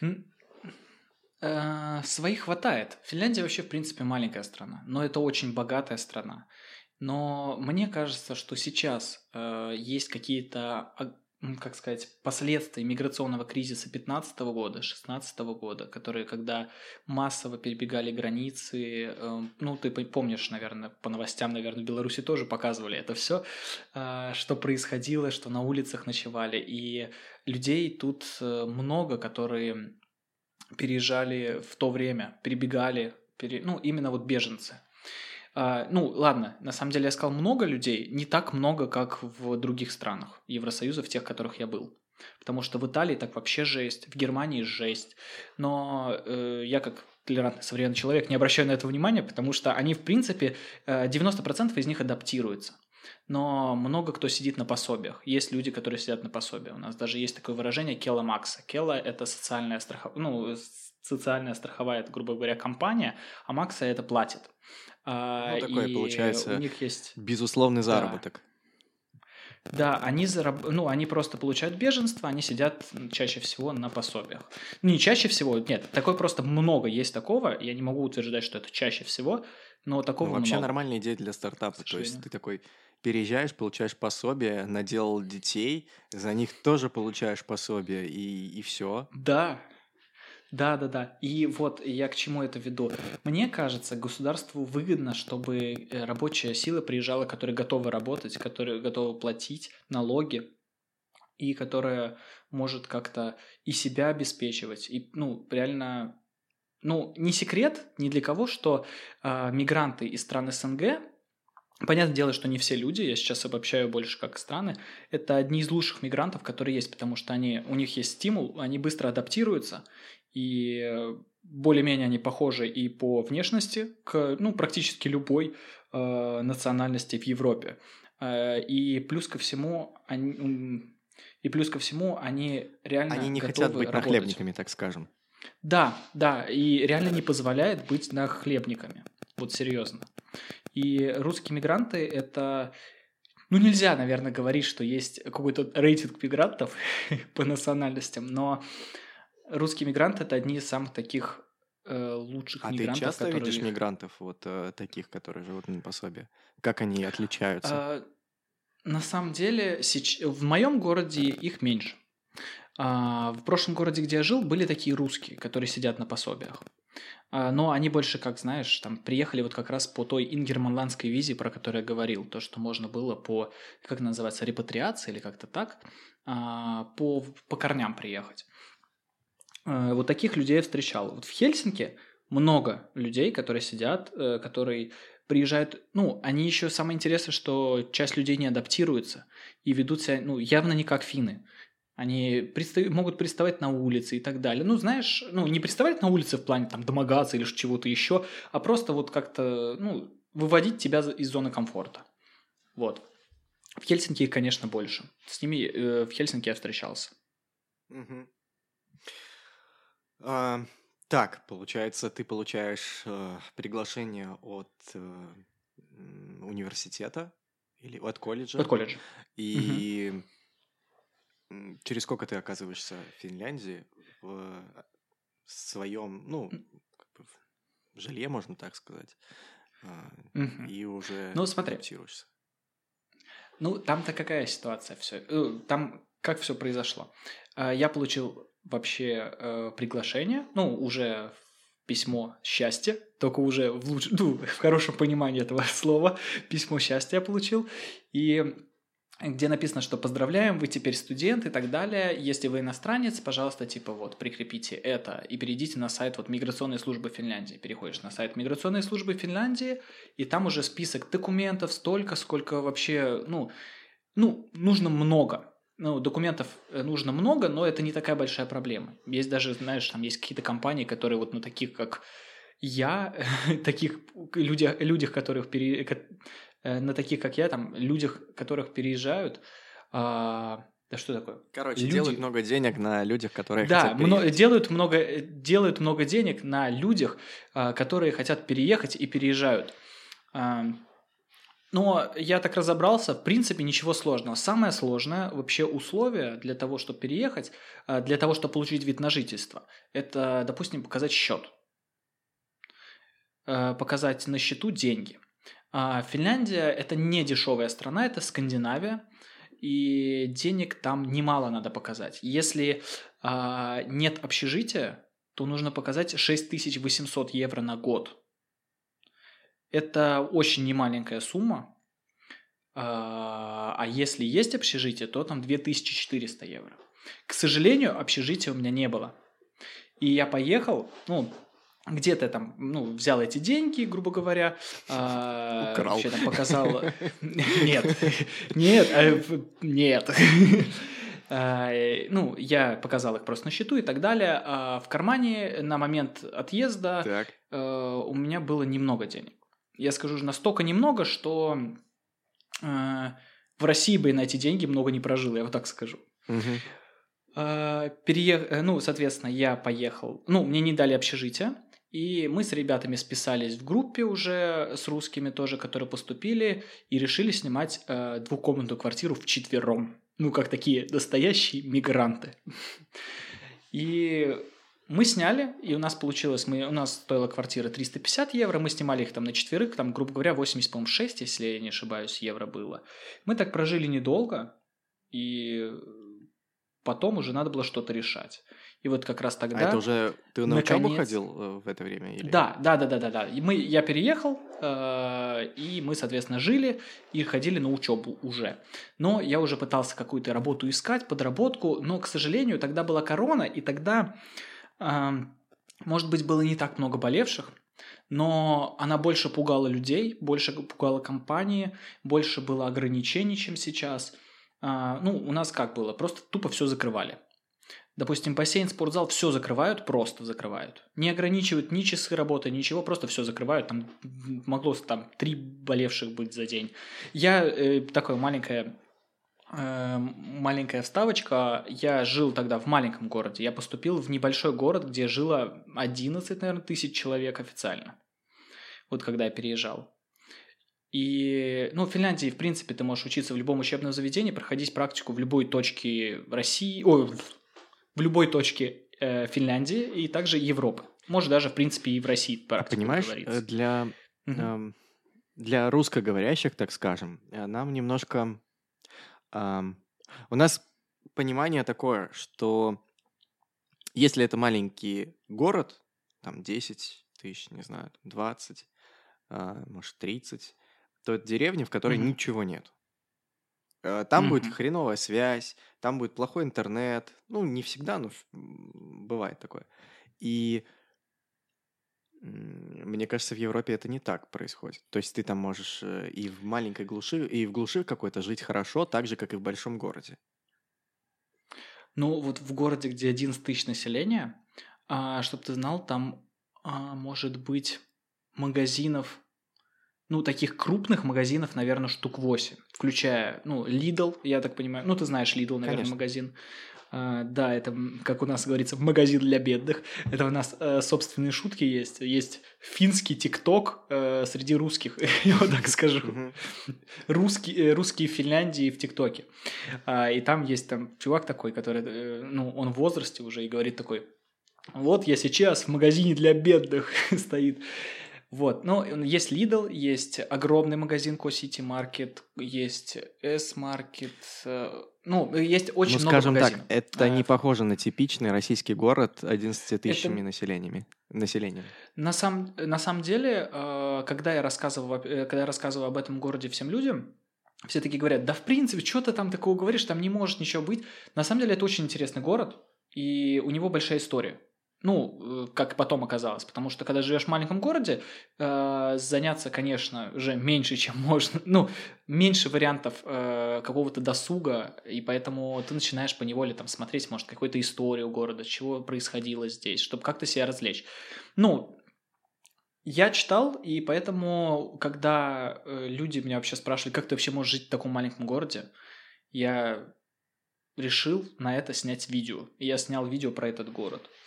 А, там очень большая история. Там он на самом деле я боюсь соврать, по-моему, 17 века город изначально был. Потом был пожар в этом городе. Потом там есть какие-то исторические здания. Там, между ну, прочим, вообще, я 90 думаю, про любой город можно кучу информации найти, и там какие-то известные люди всегда жили. Да, но если вникать в это, то Да. можно и чуть ли не гордиться, так сказать, этим городом. Да, да, да, да, да. Да, в любом, ну, Но город, в принципе, хороший. И там очень красивая природа, что самое главное. Вот Карелия, наверное, вот регион Карелия даже в России славится вот тоже своими вот эти скалами и так далее. Это очень красиво, и тот город, соответственно, не исключение. Тем более первый, вот первый, наверное, полгода у меня была эйфория, когда я приехал. Я такой смотрю, ровные там поребрики. А, Я смотрю, нет эм, каких-то барье- э, безбарьерная среда, да, да, да. велосипедные да, да, дорожки. Ноги Все в маленьком городе. И я такой, да, да, я А тут как это работает, когда снег падает? На самом деле, он утап, ну, тап, как Ну, сказать, просто если он такой... если есть такое слово. Если нет порожков, то снег же как-то... Дверь потом не открывается, или там все убирают. Ну, там все убирают. Там настолько все убирают, что вот сегодня выпало очень много снега, допустим, ночью. И здесь... Ну, сегодня выпало очень много снега ночью, и я утром выходил, мне надо было там магазин, по-моему, что-то такое, в 10 утра, э, убирала снегоуборочная машина, потом спустя там 3 часа я там проходил, опять снегоуборочная машина убирает. Постоянно. И тут вообще нет никаких с этим проблем. А что самое главное, нет соли на дорогах, которая разъедает ботинки. Это просто у меня просто нагоревшее, понимаешь? Что они делают вообще? Ну, то есть э, Ну, они скользко же. Или, или там Они чистят. гололеда нету, или как-то И- гололед даже чистят. Ну, тут какая тема? Тут э, вместо соли галька. Или не галька, наверное, крошка. Каменная крошка. Ее просто разбрасывают и все. И она не разъедает ни ботинки. И очень, ну, и очень круто, что она не скользит. И, ну, у нее много преимуществ. Да, это, возможно, дороже, чем э, соль рассыпать по всему городу, как это сделали в Петербурге. А, Но все-таки, ну, Не Счастья для людей больше. А, слушай, я очень странный вопрос. А, Я ездил в Таллин последний раз две недели назад, и там был, встречалась местами соль. Но на дорогах. Ай, наверное, там просто денег тоже не хватает, как и а, в России. Но в то же время это очень богатый, так сказать, город, как теперь, как оказалось. Я потому что сейчас, когда ты живешь в Европе, очень интересно э, ездить по другим странам. У тебя начинается в голове э, страны сравнения. Ты Мгм. начинаешь сравнивать с тем местом, где ты живешь, и ты видишь э, больше недостатков, чем когда ты жил в России. А вот сейчас... Это такой минус, знаешь, переездов. Ам, А ты, получается, смотри, мы сейчас говорим про момент, когда ты ходишь на учебу, до, ну, получается, живешь, ам, через сколько и как тебе дали общагу, ну и в целом это было дорого жить там, это было дешево жить там, и это ты на удаленке сидел или ты как бы мог выходить, что это такое было? То есть твоя жизнь, вот А. сколько там, пол... Ну, когда я поступил, когда я переехал, я посещал очно занятия, э, чтоб, ну, чтобы ты знал, просто на то время, наверное, в Финляндии было, может быть, 10 заражений в день. Это настолько было мало, что мы ходили все без масок, и вообще не было никаких проблем. Но в один прекрасный момент у нас там, может быть, количество зараженных в стране увеличилось там до 200 человек за день, и все, все закрыли. И, и поэтому нас перевели даже какое-то время на дистант. И мы жили в Финляндии, в этой квартире, э, на дистанционном обучении э, учились. Но в то же время вы можете приходить, ну, мы могли приходить в колледж, есть, кстати, питание бесплатное у нас абсолютно. А, и То есть завтрак, Но- ты приходишь на завтрак и приходишь на обед, можно приходить э, завтрак и обед. Э, Ужина нет, ужин сам. Но мы русские, э, а Финляндия страна щедрая. Э, Финляндия делала раздачу продуктов. Не делала, а делает. Практически во всех городах, ну, во всех, в которых я был, по крайней мере, точно, можно бесплатно получить продукты. Это даже не как гуманитарная помощь, это, знаешь, э, финны не любят выкидывать продукты свежие. Ну, в смысле, не в ресторанах. Не давят виду, бульдозерами. А именно вот сами... Да, не давят бульдозерами, как контрабанду, знаешь, такие видосы есть. я на это и А, намекаю, да. да, да, да. А, Срок годности подходит продукта к концу, либо он закончился, Мгм. его сразу передают, допустим, в церковь. В церкви раздают эту просрочку, там, допустим, 4 дня э, в неделю. Я этим занимался, и, в принципе, хорошие продукты на один день просроченные, что с ними может быть? Я мигрант, почему нет, как говорится. И туда сейчас очень много русских ходит, и, в принципе, в этом ничего такого нет. Не, я, И я, вот я, мы я так думаю, что питались. это Не-не-не, тема, наоборот, Мгм, я классная, просто э, тут хочется сразу спросить, были ли когда-то проблемы с этим? В смысле пищеварения? Да. Нет, э, не было проблем после этого с пищеварением, по крайней мере, насколько я помню. А, Просто если какой-то слишком старый продукт, ну, ну его, понятное дело, никто, ну, никто не будет брать, не надо брать. Если я не брал, допустим, мясо оттуда, я не знаю почему, но у меня в голове что-то сидит, что типа просроченное мясо, но он такое себе. Я, например, не брал, хотя все мои друзья спокойно брали и не было никаких проблем. По крайней мере, они не говорили о них. А, Вот. А как, и как выглядит вот это бесплатное что- питание, которое ут- эм, завтрак, обед? Это шведский стол? А, в колледже? Да. А, Это, ну, выглядит как шведский стол, допустим, но на завтрак, э, допустим, несколько видов варенья, либо там орехи, всякие там изюм и так далее, что ты можешь добавить в кашу. И каша, соответственно. Мгм. Один, один вид каши обычно.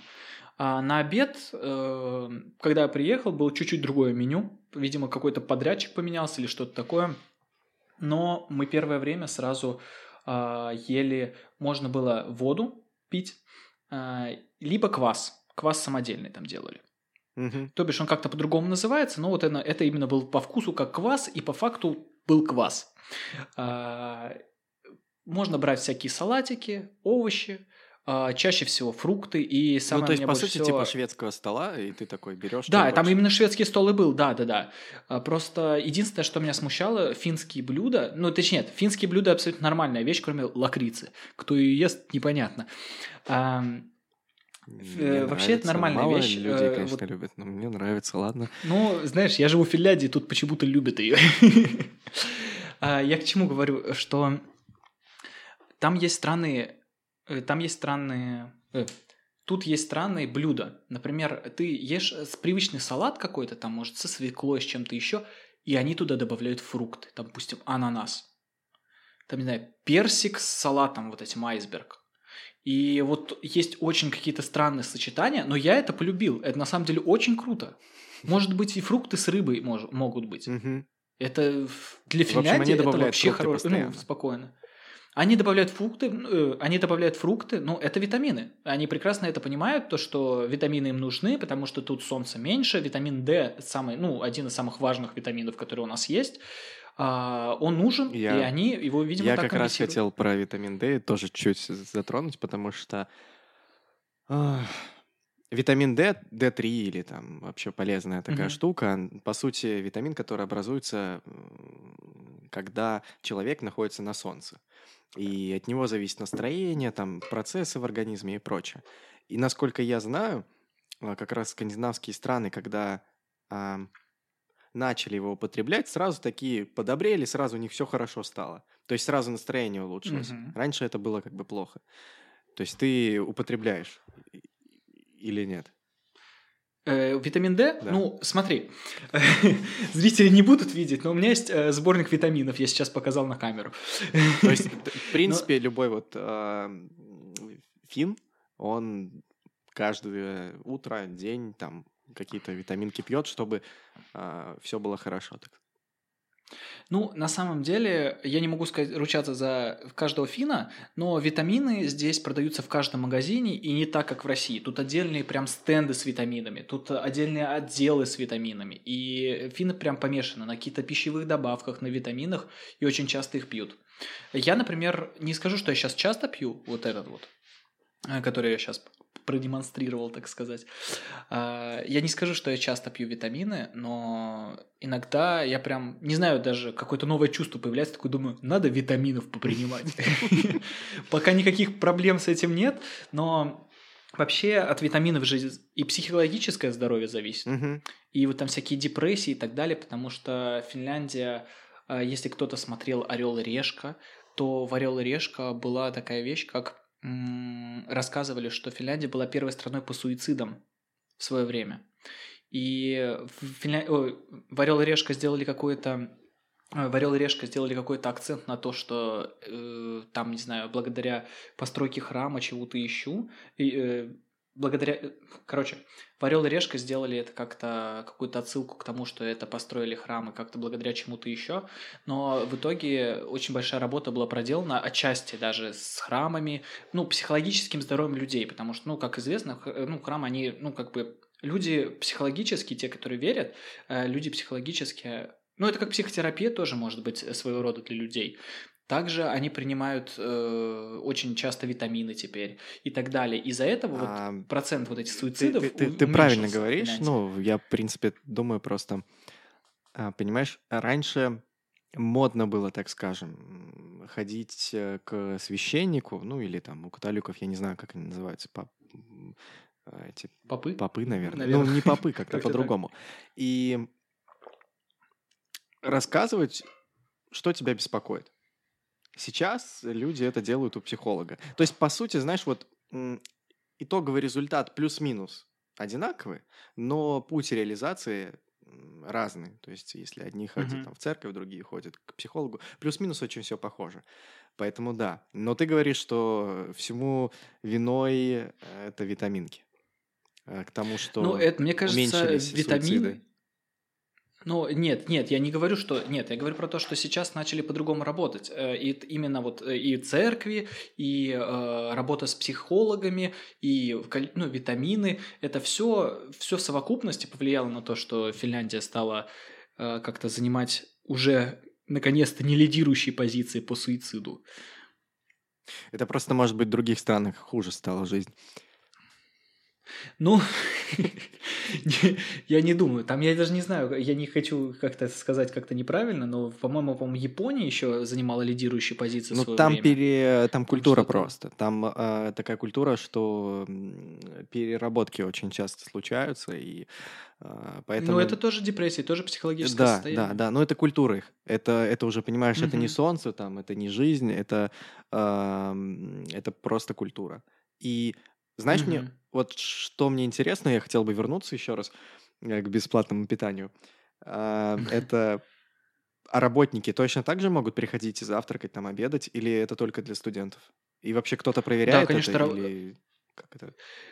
Слушай, завтраки точно не проверяют, обеды проверяют мы карточки пиликом. У нас либо ID, либо есть социальные карточки, либо тех, кого нет никаких документов, только приехал, есть вот просто там штрих-код печатают с идентификационным номером, который по Финляндии, по всей, и просто вот пиликают.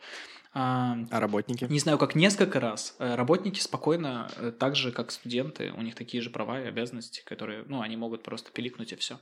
Блин, круто. Ну, это, такая, это такое питание. Э, а вот Социализм. имеется в виду, вот если если вот просрочка, вот это самое интересное, потому что, э, ну, реально, просто многие из постсоветских стран не понимают, насколько это круто, что даже не то, что, типа, выкидывают еду, а то, что можно просто бесплатно взять пищу. А зачем Почему покупать бы и нет? ее, ты можешь... Ну, ну, не то, что зачем покупать. У меня сейчас, например, проблема. Я сейчас живу в более крупном городе. Я уже, в принципе, не учусь. Ну, как бы мне остался один балл, как я уже говорил. И работаю. И у меня, э, чтобы доехать, вот получить просрочку, надо ехать там на автобусе, ну, в другой конец города. И мне это сейчас не особо удобно, но я бы с удовольствием это делал.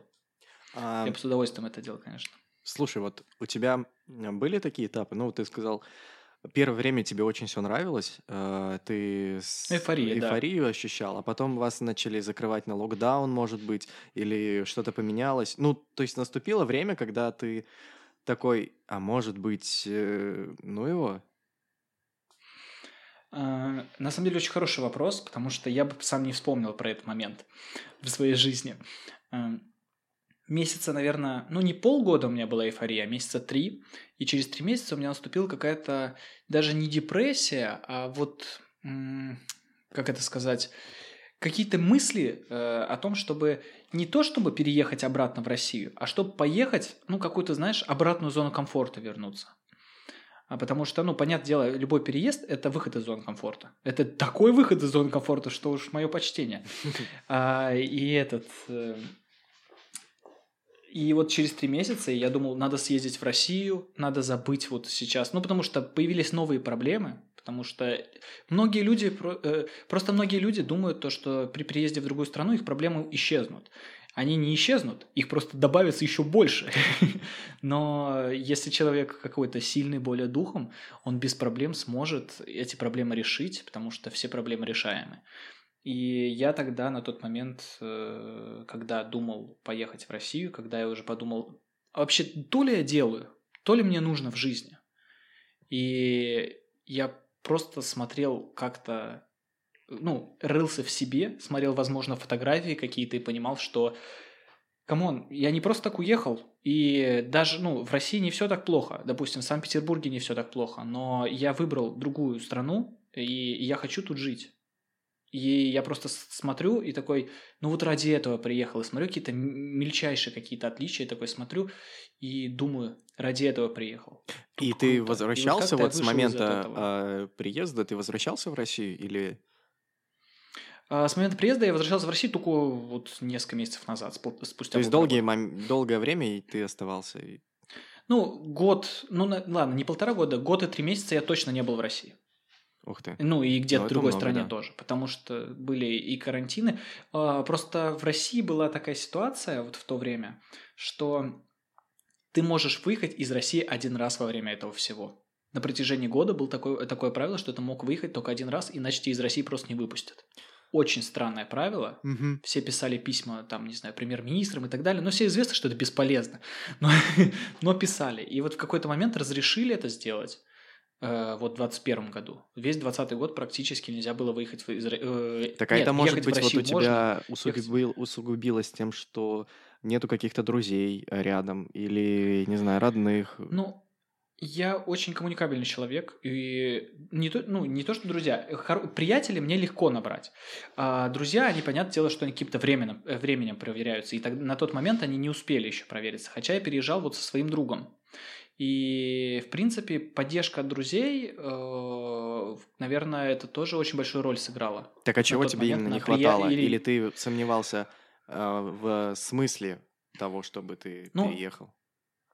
Ну смотри, когда переезжаешь, э, первое время все так круто, а потом начинаешь каким, скучать, может быть, по каким-то моментам, э, скучать по родным, потому что, в принципе, все мои родственники, все, все-все-все живут в Санкт-Петербурге.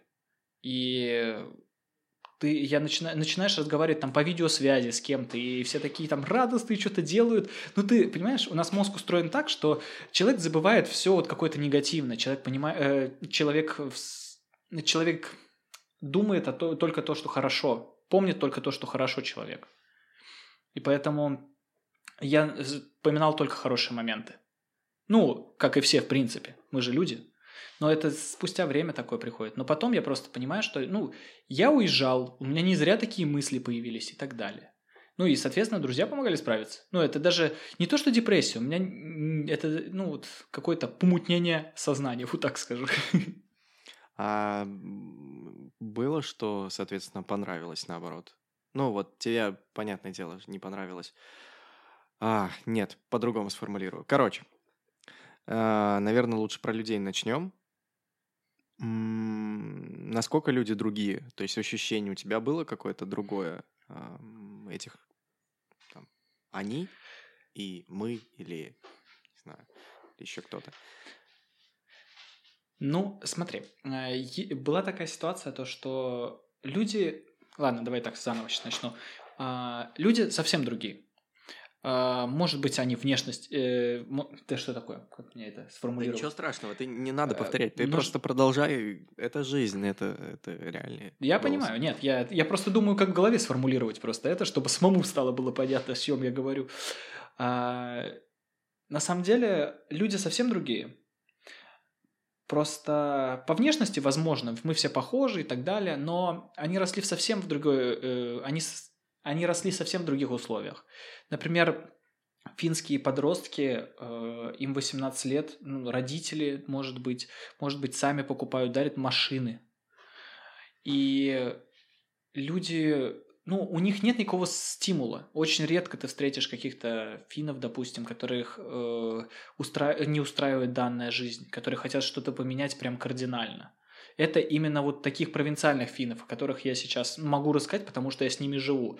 Но в то же время я знаю э, немало людей, допустим, из Хельсинки, которые наоборот, единственное, что они хотят поменять в жизни, это там, переехать в другой город, именно вот э, даже переехать в какую-то сельскую местность, какой-то огород хотят свой и так далее.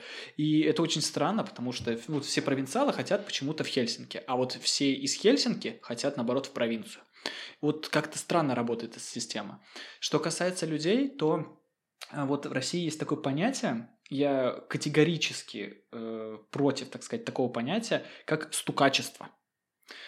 Это очень странное э, наследие, так сказать, Советского Союза, если можно это так сообразить, э, потому что здесь легче, чем тебе просто подойдут и что-то скажут. Э, здесь людям легче будет позвонить полицию, допустим, позвонить какой-то охране э, и сказать все, чем нежели к тебе подойти и тебе сделать замечание.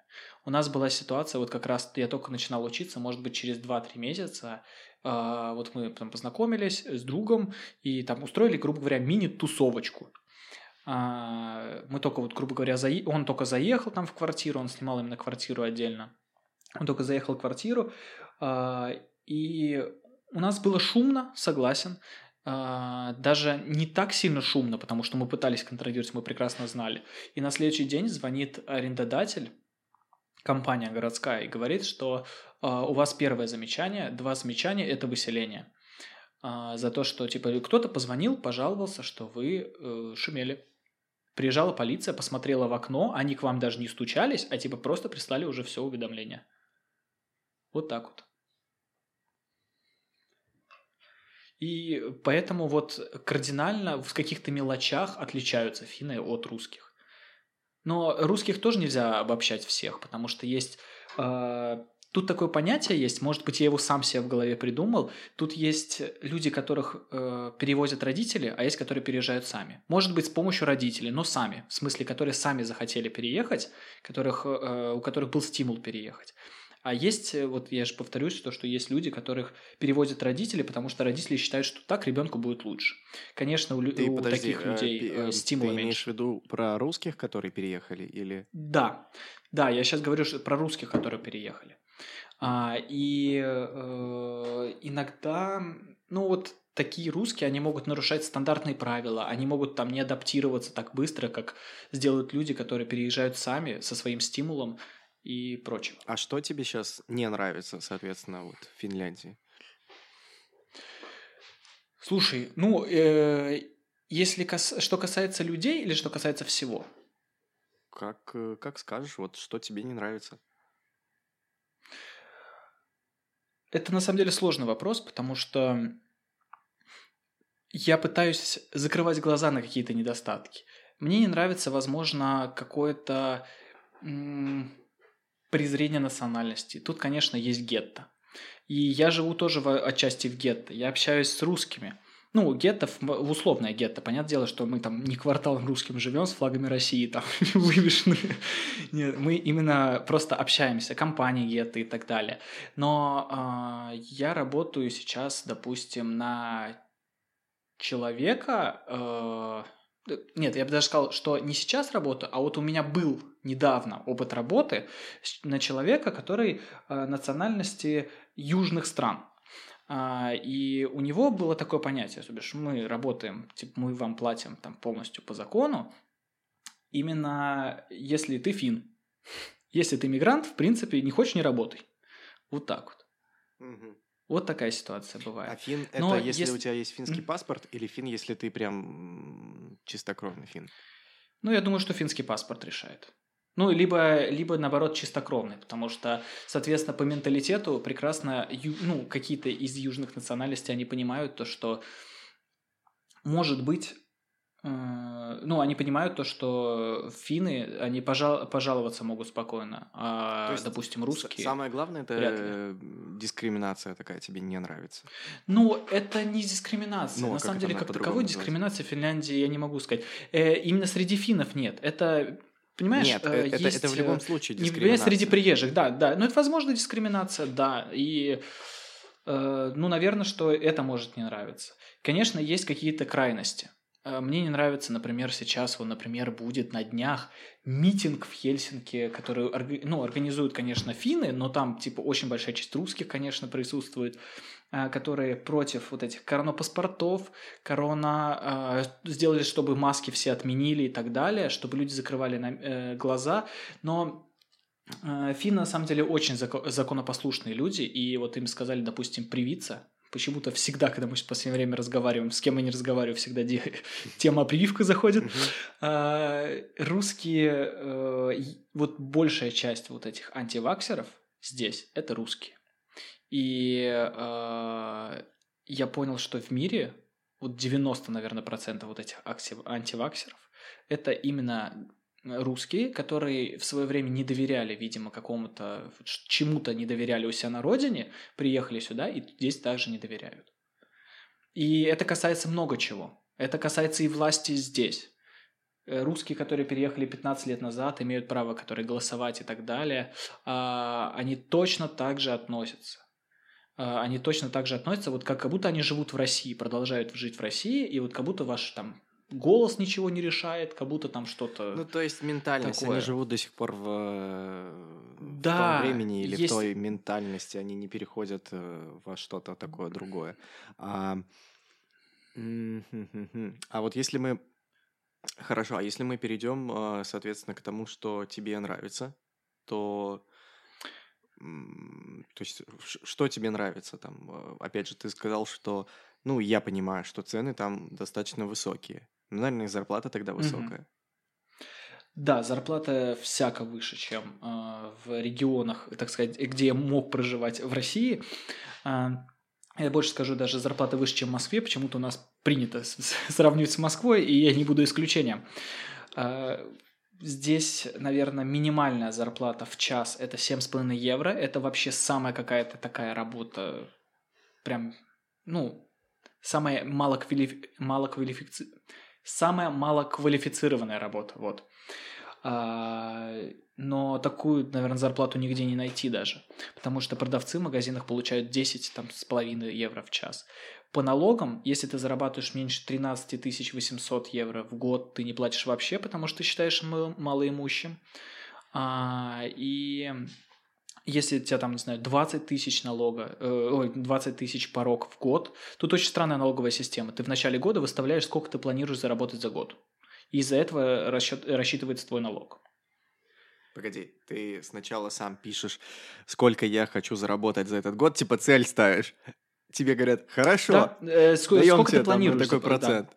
И потом ты по этому проценту платишь или как? Да.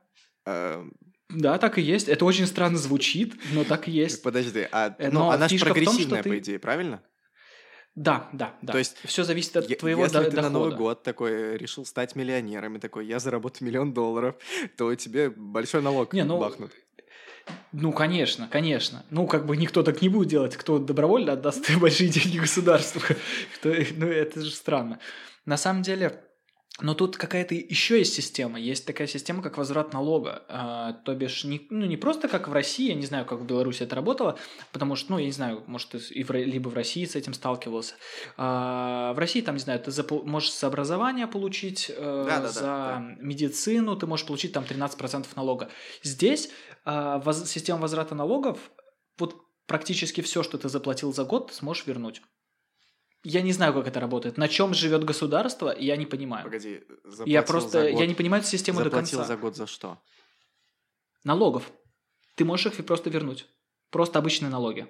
А. Тут очень странная система. И может быть не полностью, но часть налогов тебе точно вернут. Просто так. Раз в год в августе есть такой период в Финляндии. Возврат налогов. Я не понимаю, это... У меня мозг ломается. Это звучит как халява, да? Я тоже особо не понимаю, потому что, ну, все, что я сейчас работал, допустим, я налогу плачу вообще копейки. Ну и посмотрим в августе, сколько придет. А вообще копейки это сколько процентов? А, в данный момент у меня налог, так как начало года, и у меня не такой большой план на этот год, потому что я еще студент, а у меня налог 0,5%. Охренеть. Ну, бишь полпроцента. А, в прошлом году у меня был ноль, ноль налог. Но это не считая пенсионного фонда, я отдавал 7,5%, по-моему, с зарплаты пенсионный фонд плюс фонд по- пособия по безработице. Да, я не знаю, на что они живут. Может, они как-то... Блин. М, нет, э, там смотри, там твои налоги, государ... там как система. Я сегодня как раз пытался просто с этим разбираться, с другом разговаривал. Э, там государство берет, грубо говоря, в долг у э, людей вот этот вот процент налога. И потом просто возвращает. Там вот как-то так работает. А, то есть есть Может какие-то, быть, я наверное, чуть-чуть предприятия м, государственные, которые зарабатывают деньги, и они берут как, э, э, как сказать, как кредит, Налог это долг у людей. Ну, что-то типа этого. Я очень боюсь как-то ошибиться, но э, точно часть налога вот таким образом возвращается. Ну, это прям странно. Это очень странно. Это прям мега заманчиво звучит, да? Да. Согласись. Да. Может быть, и- Ну вот. да. Вот такая, вот такая здесь система. Ну, я говорю, не считаю это за пособие по безработице и какой-то еще И страховая. сколько тебе в месяц хватает? Ну, ты, понятное дело, вот сейчас Ну, живешь в общежитии, за которое ты Я сейчас живу платишь. не в общежитии. А, я жил. плачу. Я, смотри, э, я жил, да, в общежитии. Я сейчас снимаю комнату. За, за комнату я плачу 250 евро в месяц. А, комната находится не так, ну, не так далеко от центра, мне нравится это. И недалеко от учебы. То бишь, я, грубо говоря, еще числюсь на учебу, поэтому могу я бесплатно кушать. И чем я, собственно, и пользуюсь. А, вот, э, я плачу 250 евро в месяц. Э, на еду я трачу не так много. На еду я трачу не так много. Например, может быть, за прошлый месяц я потратил 300 евро на еду. Э, Я живу один. И, в принципе, как бы это сейчас странно не звучит, мне некуда девать деньги. Это не в контексте того, что у меня их много, а в контексте того, что, ну, мне в данный момент много и не надо. Я просто пока вот сейчас могу, допустим, куда-то съездить попутешествовать. Ну, я сейчас посмотрел, момент. средняя зарплата вот в Финляндии написано 3313 евро. Но смотри, э, тут э, минус, минус из этого налог. Если у тебя такая, такая зарплата, у тебя налог минус. Но в то же время он возвращается. Но это уже другой вопрос. Это магия вне Хогвартса. Так, Да, я просто сам не особо понимаю систему, и даже некоторые граждане не понимают этой системы. Это очень странная вещь. А, если средняя зарплата 3000, да, это, это возможно в Хельсинки. Тут чуть поменьше. Тут на, на самом деле значительно меньше. Все зависит вообще от профессии и так далее. Финляндия – это одна из э, стран, процветающим IT. Если IT, то, соответственно, у тебя может зарплата и 7 тысяч евро быть.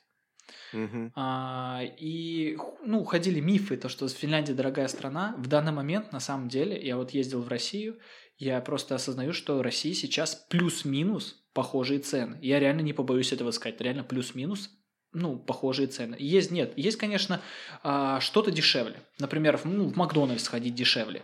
Потому что, например, ну, э, обед в Макдональдсе здесь там будет стоить тебе 8-9 евро.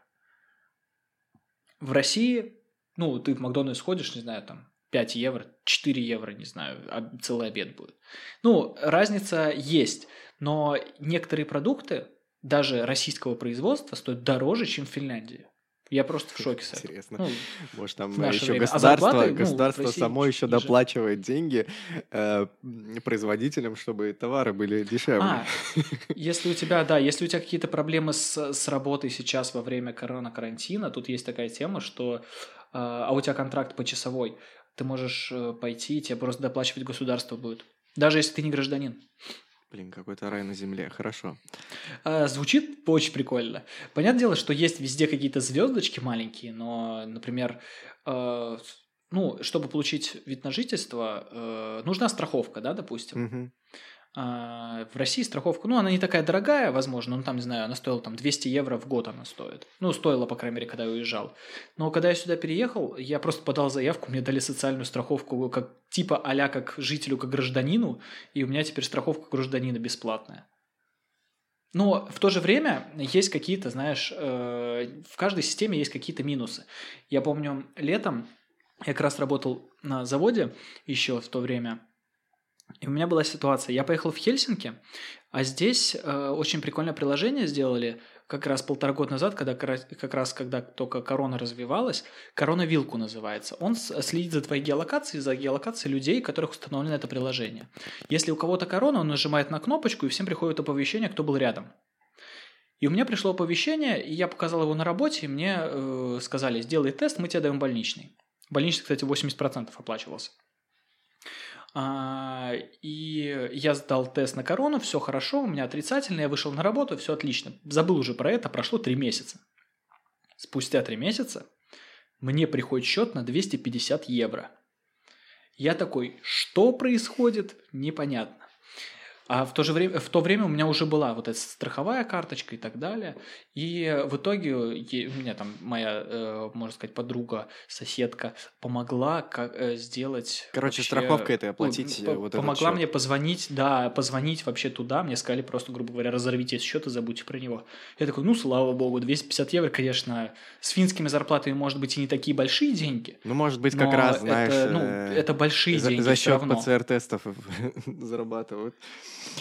Но финны, они не-не-не, нет. Вот прикинь, вот если ты даже турист, ты приезжаешь к родственникам, а, тут сейчас тебе на границе сделают тест бесплатно, абсолютно за счет государства. Через три дня ты приезжаешь, чтобы тебе избежать карантина, ты через три дня сделаешь тоже ты, тут тест, тоже бесплатно.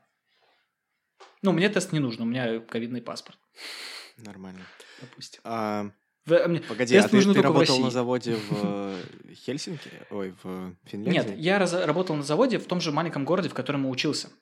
Вот я тогда нашел работу, работал на заводе. И э, меня взяли на 40 часов в неделю, хотя по визе ограничение 25 часов в неделю.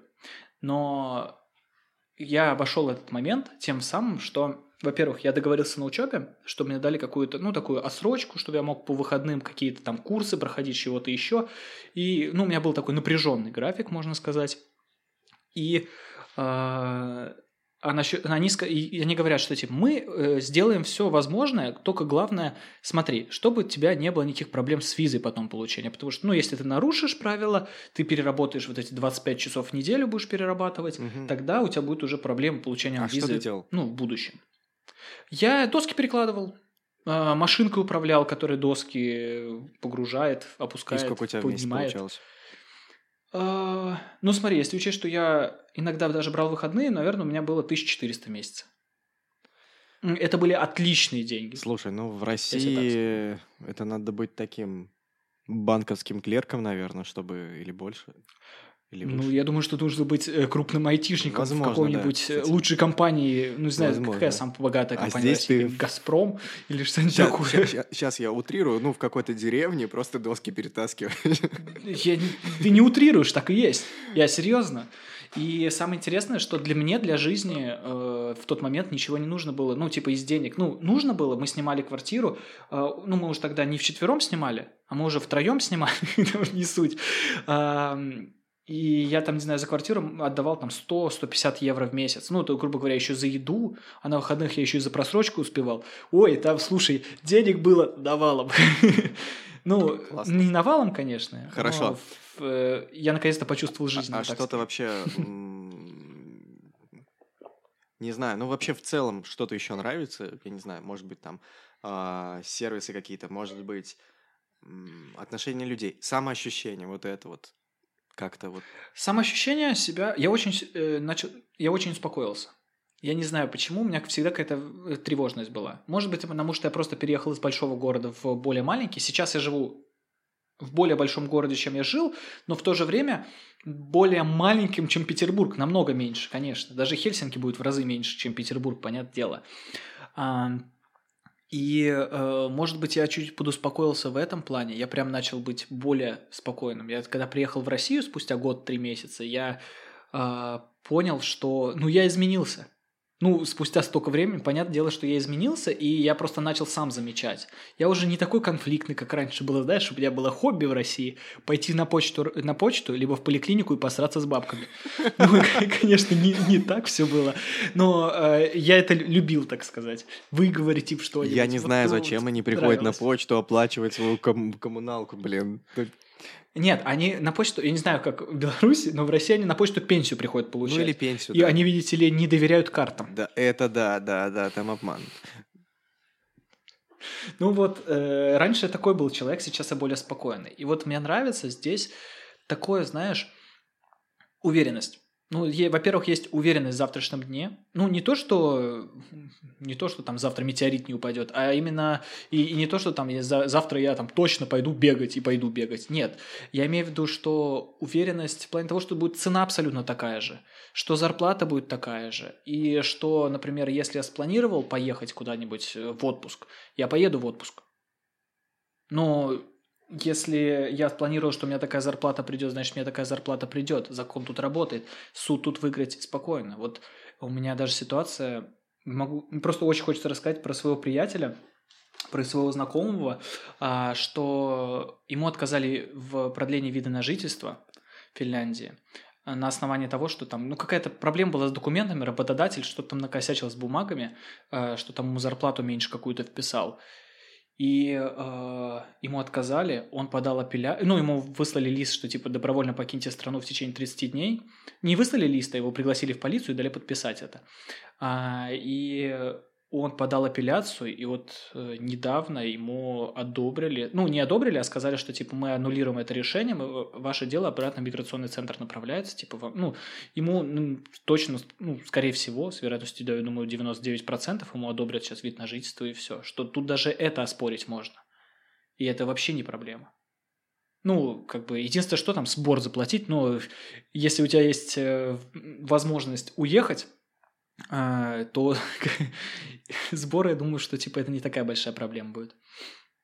И какие у тебя дальше планы? Оставаться и становиться финном или все-таки пожить там, может быть, перебраться уже в другую страну Европы? Знаешь, я очень много смотрел раньше Ютуба и так далее про переезды, и все советовали Чехию. И мне самому безумно нравилась Чехия. И я думал, что, может быть, поехать на какую-нибудь стажировку. Ну, знаешь, типа, есть рабочие стажировки и так далее в других странах. А, на стажировку, что типа в Чехии. Но сейчас а, мои планы чуть-чуть изменились. У меня сейчас всеми способами я э, собираюсь получать либо визу рабочую, либо визу по поиску работы. Ну, тут есть, если у тебя есть образование, ты можешь визу, визу по поиску работы ну, сделать. Она там на год дается, и ты без проблем там год все что угодно делаешь. А, ну, это не виза, а вид на жительство имеется в виду, именно карточка, именно не, не вклеивайся, а именно карточка. И я очень хотел бы пойти учиться. Если я найду работу, которая смогу совмещать учебу, э, именно... Я просто понял за последнее время, что я, чем я хочу заниматься в жизни. Ну, понятное дело, что у всех есть вот после школы какие-то мысли, кем ты хочешь стать... Э, ты, э, есть такие мысли, кем ты хочешь заниматься, кем ты хочешь быть. И я просто понял, что я очень хочу быть видеооператором. Я не знаю почему, я просто мечтаю стать видеооператором. И, в принципе, я нашел учебное заведение, куда я могу поступить сейчас без всяких проблем в Финляндии. Но э, а как поступление в то же время происходит? я уже Ты хочу там в Хельсинки. аналог ЕГЭ сдаешь или... А, нет, ну, тут скорее будет языковой тест. А, я думаю, что ну, на аттестат 100% не смотрят. Ни на школьный, ни на то, что у меня сейчас. И вообще не знаю, зачем тут оценки. Потому что, ну, никто на это не обращает внимания. А, ты просто сдаешь тест, и ты должен либо в личной беседе, либо как-то в письме. А тест, ну, в любом случае будет интервью. Это? Языковой? А, то есть ты... Подожди, я подумал тест какой-то на профориентацию или... Нет, ну ты на профориентацию, это если ты сам захочешь, да, сдать. А, чаще всего порядок поступления какой? Именно вот в колледже, именно вот э, в какие-то университеты, а, ну я думаю, что почти во все университеты так. А, ты сдаешь, ну, либо языковой тест, либо, может быть, где-то он не требуется. Эм, потом ты должен доказать либо в личной беседе, а, а может быть и в письме, доказать, почему ты именно хочешь. Ты должен как-то какие-то аргументированно это все сказать. Ты, ну, есть, конечно, в виде такого ЕГЭ. Это в какие-то университеты нужно поступать именно как экзамен, чтобы как ты, ну, доказал, что ты э, есть склонность у тебя к этой профессии. Ну, какая-никакая. Угу. Ну, вряд ли на доктора Думаю, что ты через как... личную беседу. Ну, смотри, есть в колледже у нас есть младший, э, младший медперсонал, есть ляхихоита называется. Они работают каким образом? Это как младшая медицинская сестра. В принципе, это ну, как си- между сиделкой и медсестрой. Э, практически все, что может делать медсестра, но э, этому обучают в колледже, там три года. ты можешь э, спокойно выучиться на это, и потом пойти просто на увеличение квалификации. Если ты получаешь образование колледжа, то вроде без э, для повышения квалификации в университете, ну то бишь получать э, другую степень образования, э, ты можешь без всяких проблем и сделать это там без всяких конкурсов даже практически. Нужно там главное, чтобы двоек, ой, главное, чтобы единичек не было в оценках. Тут пятибальная система, но двойка – это хорошая оценка. Ну, типа, двойка как тройка в России, вот так. Блин, охренеть. Окей. А и э, один сложно получить. Один ты получаешь, э, если ты... Я никогда не получал, я даже не представляю, То есть, если ты ничего не сделал, тебе все равно два поставят? Нет, ну смотри, если ты ничего не сделал, тебе просто у тебя есть дедлайн. Если ты не выполняешь в этот дедлайн, то твой дедлайн продлевается. Тут э, тут такая система образования. Тут, во-первых, чтобы тебя выгнали, я не знаю, что нужно, чтобы произошло нужно, чтобы, не знаю, чтобы ты там продавал наркотики учителю. Я не знаю, что нужно, серьезно. Слушай, это, ну, какая-то золотая сторона получается. Случай. А, я скажу, что так и есть. Нет, понятно, есть какие-то минусы. Нет, минусов много. В каждой стране есть минусы много. Э, э, в каждой стране много минусов. Но э, я расскажу, как есть сейчас. И плюс... Нет, в Финляндии много минусов. И не все так прекрасно. Но конечно, когда есть контраст после русского образования и прочего, но именно по системе образования, тут абсолютно лояльно относятся. Тут никто не орет. Кстати, быстренько скажу, что этот, э, если ты получаете оценки, вот вы тест даете какой-то, угу. учитель говорит персонально тебе, никогда учитель не скажет про твою успеваемость никому из класса, из школы, из О, это вообще очень круто. ниоткуда. А, я... И ты я, я вот как раз, как раз хочу вот, э, сказать недавно была такая история. В общем, у моего брата, ему 9 лет, он сейчас в третьем классе, учительница... То есть он там делал домашку и плакал. Я у него спрашиваю, Федя, ты почему плачешь? А он мне говорит, ну, типа, я не получается пример, там, так далее. Я у него еще раз спрашиваю, почему.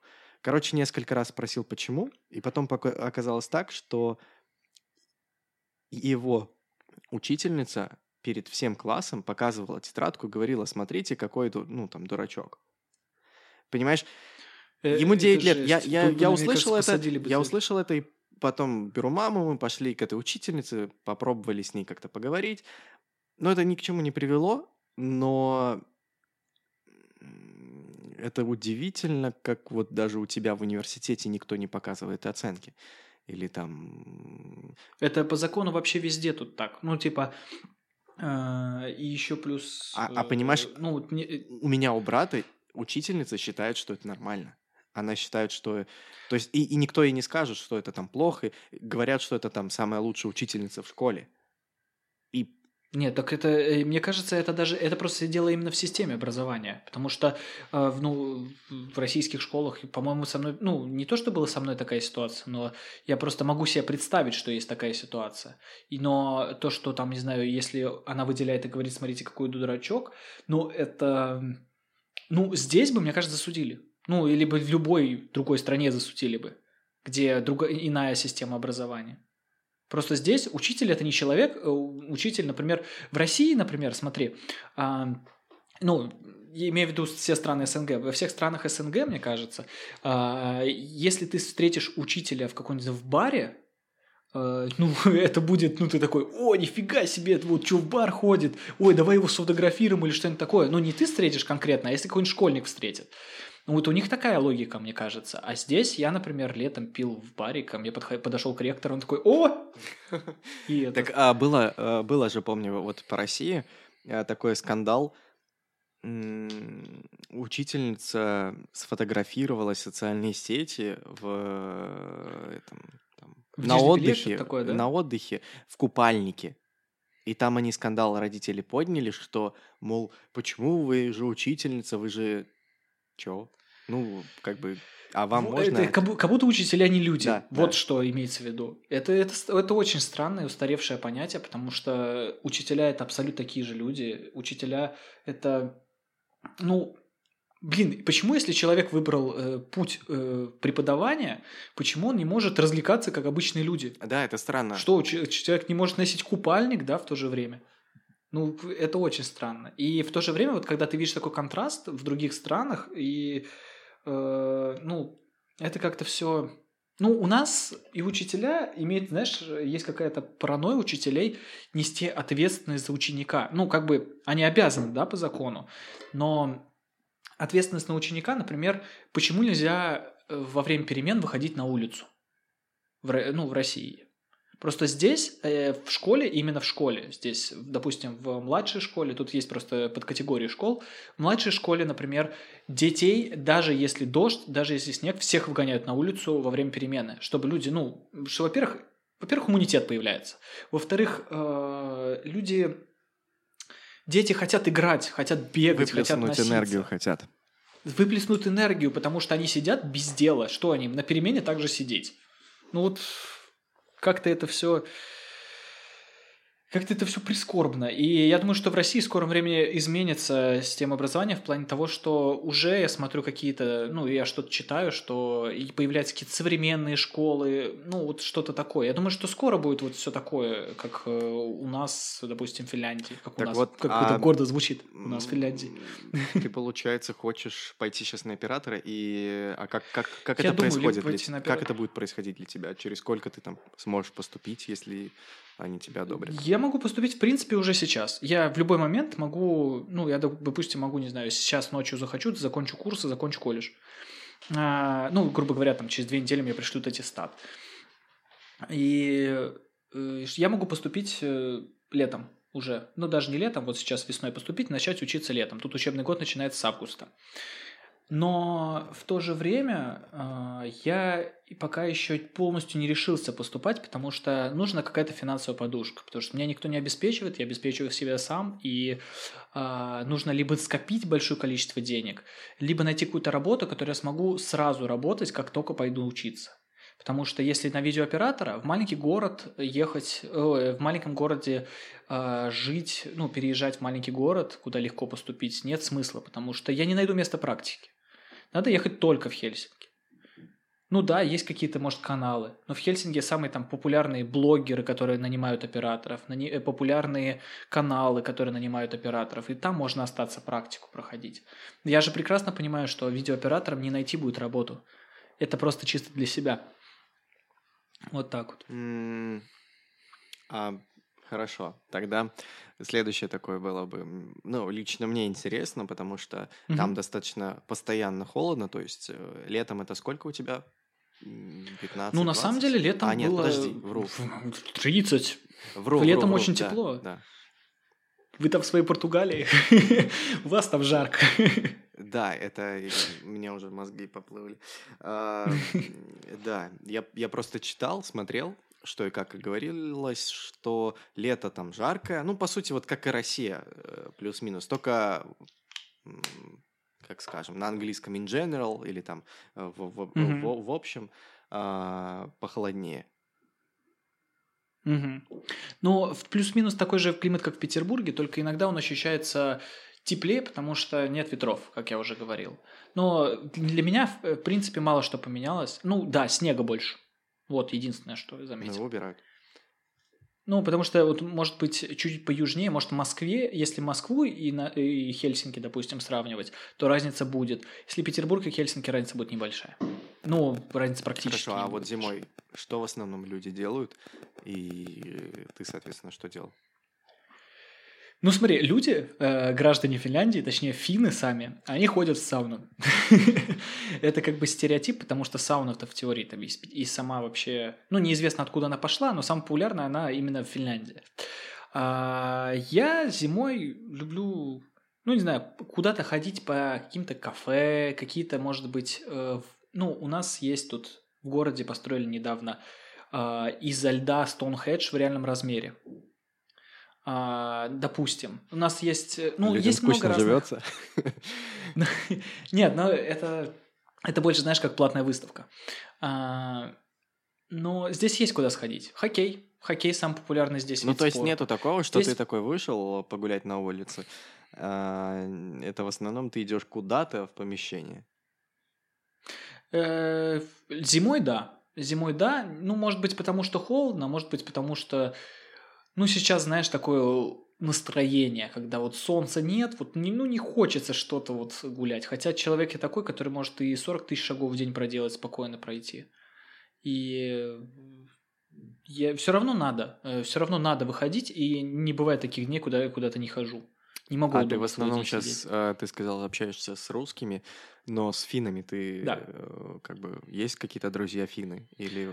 А, именно друзей нет. А, мне даже больше сложновато с ними общаться. Я даже не знаю почему. Именно не из-за языка. Язык, конечно, тоже, но я не считаю, что это какая-то большая проблема при общении. Мне кажется, что у меня разные увлечения с ними. Ну, просто у меня нет общих тем, э, нет общих каких-то проблем, чтобы решать их, да, ну, как бы дружи, когда дружишь, типа, а проблемы часто бывают общие, и есть что обсудить, есть что решить, есть как-то поддержать друг друга. Но вот с, ними у меня нет как-то вообще ничего общего. Хотя э, я знаю несколько очень хороших финнов, и они прям ну, приятные люди. Единственное, что, ну, не знаю, они сейчас этот, э, сейчас мы с ним мало общаемся, потому что я переехал, ну, в более крупный город. Угу. Хорошо. А в целом тогда, что бы ты... А... Хорошо, а для тебя сейчас, кстати, трава зеленее в Финляндии или в Петербурге? Ну или, соответственно, может, в другом городе? Ну, я скажу с уверенностью, что трава зеленее в Финляндии, но в Петербурге э, трава ностальгичнее и роднее. Хорошо. А может, ты о чем-то еще хотел поговорить или э, сказать, может?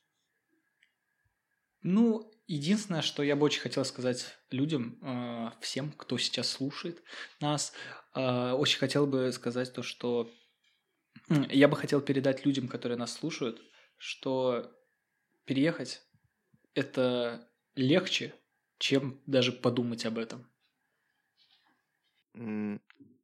Я, знаешь, удивляюсь на самом деле, как сейчас просто все. Сейчас есть интернет, сейчас есть Airbnb, а, там Google карты, и не, нету такого, что ты приехал в непонятный какой-то город, а, не знаешь никого, не можешь перевести там через Translate ничего. Вот представь, как раньше, там, ну, я не знаю, там, несколько сотен лет назад или там, может, еще раньше. Просто люди никуда приезжали, как-то там, а, вот если переезжали, да, там, ту же Америку, например, там, и они там как-то выживали, то сейчас ты, в принципе, супер защищен с этими технологиями.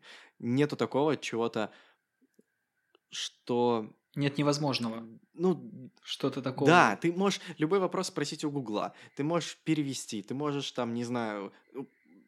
Да блин, вообще нет никаких проблем сейчас, мне кажется. Ну, да, да, да, вот согласен. Даже я скажу, что не несколько сотен лет назад, а в 90-е. Яркий пример, наверное, этот Брайтон-Бич, когда был. Люди, когда переезжали, они не знали, куда они переезжают, они оставались свои, пытались создать свою зону комфорта, которая у них была а, именно на родине. И вот поэтому вот такой район образовался стереотипный. И вот тогда они не могли вот перевести, они в принципе там же говорят, что типа люди а, живут, э, которые могут не знать английский язык. По-моему, я же в твоем подкасте это слышал. Да, да, да, да, да. Ну, это во многих странах такое происходит. Нет, это просто как яркий пример, я так. Угу. Ну, еще зависит тоже от человека. А, опять же, вот э, с с этими технологиями тебе же тоже не нужно, в принципе, язык учить. Ты же тоже можешь оставаться там в своем коконе и как бы... Ну да, но как бы если страна однонациональная, есть страны просто многонациональные, как США, допустим, да, а, ну Канада, страна как бы сейчас не прозвучит как-то как от какого-то, Страна мигрантов. Нет, вот, ну, есть же стереотип, знаешь, которые, ну, люди в возрасте, они постоянно такие говорят, что, типа, вот, страна мигрантов, что они там вообще могут и так далее. А, страна, у которой есть определенная национальность, которая предоставляет, э, э, которая представляет какую-то из себя, какую-то определенную этническую группу, э, такую как Финляндия, например, э, у них чуть-чуть посложнее будет жить в своем обществе, не контактировав на местном языке. А, не на... Будет очень сложно найти работу и так далее. Ну, допустим, то же самое, да, ну, Испания. Э, допустим, та же самая Германия без местного языка, я думаю, что это будет очень проблематично, если только никак. У меня вот есть друг, он работает с китайцами, но он работает с китайцами, которые живут в Петербурге, только с ними, а у них, оказывается, есть закрытые кафе свои и так далее, без вывесок, без всего, только для своих. Есть, э, они, там это, есть часть это людей, нормально. которые там я, живут. Я тебе больше и... скажу, я когда-то... Uh, у нас в Минске есть целый... Uh, как это даже назвать? Есть, короче, какая-то особая экономическая зона, и она почему-то для китайцев. Не знаю, зачем, почему, как. Я как-то сел не на ту маршрутку. Ну, она ехала в э, точку Б, которая мне нужна, но она ехала окольными путями, там вообще, ну, намного дольше, там в раза два, наверное. И я заехал в город, который был полностью, все было на китайском. Там даже реклама была на китайском языке. Понимаешь, вот, вот такого даже. И это да. А зачем им учить какие-то другие языки, если их там полтора лярда или сколько? Да их, по-моему, 1,8, что-то такое. Их, ну, там вообще просто гигантское количество. Да, смысл. Поэтому, да. Скорее наоборот, но... сами учите китайский. Мне кажется, скоро так и будет. Знаешь, как э, английский международный будет китайский международный. Нет, конечно, это все шутки. Но просто э, оставаться всегда в гетто, э, жить без всяких э, благ как сказать, без благ цивилизации, жить постоянно в гетто, это будет проблематично, потому что, ну, когда-нибудь, ну, все мы люди, нам понадобится, допустим, медицинская помощь. Да, а как объяснить, что болит? Вот я сталкивался с такой проблемой. Даже ну, не то, что сталкивался, у меня было, когда вот я только приехал, а, с языком было очень плохо, и а, надо было пройти медицинский осмотр, и, допустим, я жаловался на какую-то проблему, мне надо было сдать кровь и так далее, мне надо было все уточнить, что это бесплатно или не бесплатно и так далее. Но в таких ситуациях, после таких ситуаций, э, у тебя появляется уверенность в языке.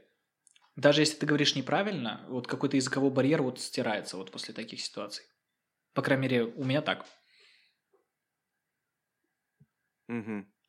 Хорошо. А тогда, может, еще что-то хотел добавить? А, или если, если больше, не знаю, может, что-то хотел рассказать, добавить? Да, в принципе, даже не приходит пока в мысли, в голову, что добавить. Если у кого-то Может, жалеешь о, что, о чем-то, что вот э, сделал или не Но... сделал а, за вот этот период несколько лет или, может быть, больше? На самом деле здесь э, у меня идет все настолько хорошо, что мне аж самому подозрительно, что что-то должно произойти, потому что а, что бы тут ни происходило, это все к лучшему, потому что там, не знаю, через месяц после какого-то события у меня в жизни еще лучше становится. Меня окружают сейчас очень крутые люди, очень верные друзья, с которыми, во-первых, приятно общаться, во-вторых, э, ну у нас такие отношения сложились, что если уж у нас что-то происходит, мы друг друга всегда поддерживаем. Ну вот, может быть, это как-то банально звучит, но, э, наверное, ну, у меня такого в жизни не было, наверное, практически никогда, чтобы мы поддерживали, потому что у нас есть общая, так сказать, проблема. это жизнь мигранта. но, но не проблема, а общая, так сказать, цель, задача вообще. И мы идем в путь можно сказать, ну не вместе, но держась за руки все. Поэтому вот. И э, можно я скажу совет? Может быть, э, кто-то уже говорил из твоих гостей про советы, но самая важная часть, по крайней мере в Финляндии, если ты приезжаешь, даже когда ты получаешь вид на жительство первое, первый вид на жительство ты чаще всего будешь получать в посольстве, либо в консульстве, либо в каком-то визовом центре, а, дается книжечка, называется «Добро пожаловать в Финляндию». И там прям на первых страницах сказано, что главное – заводите знакомства.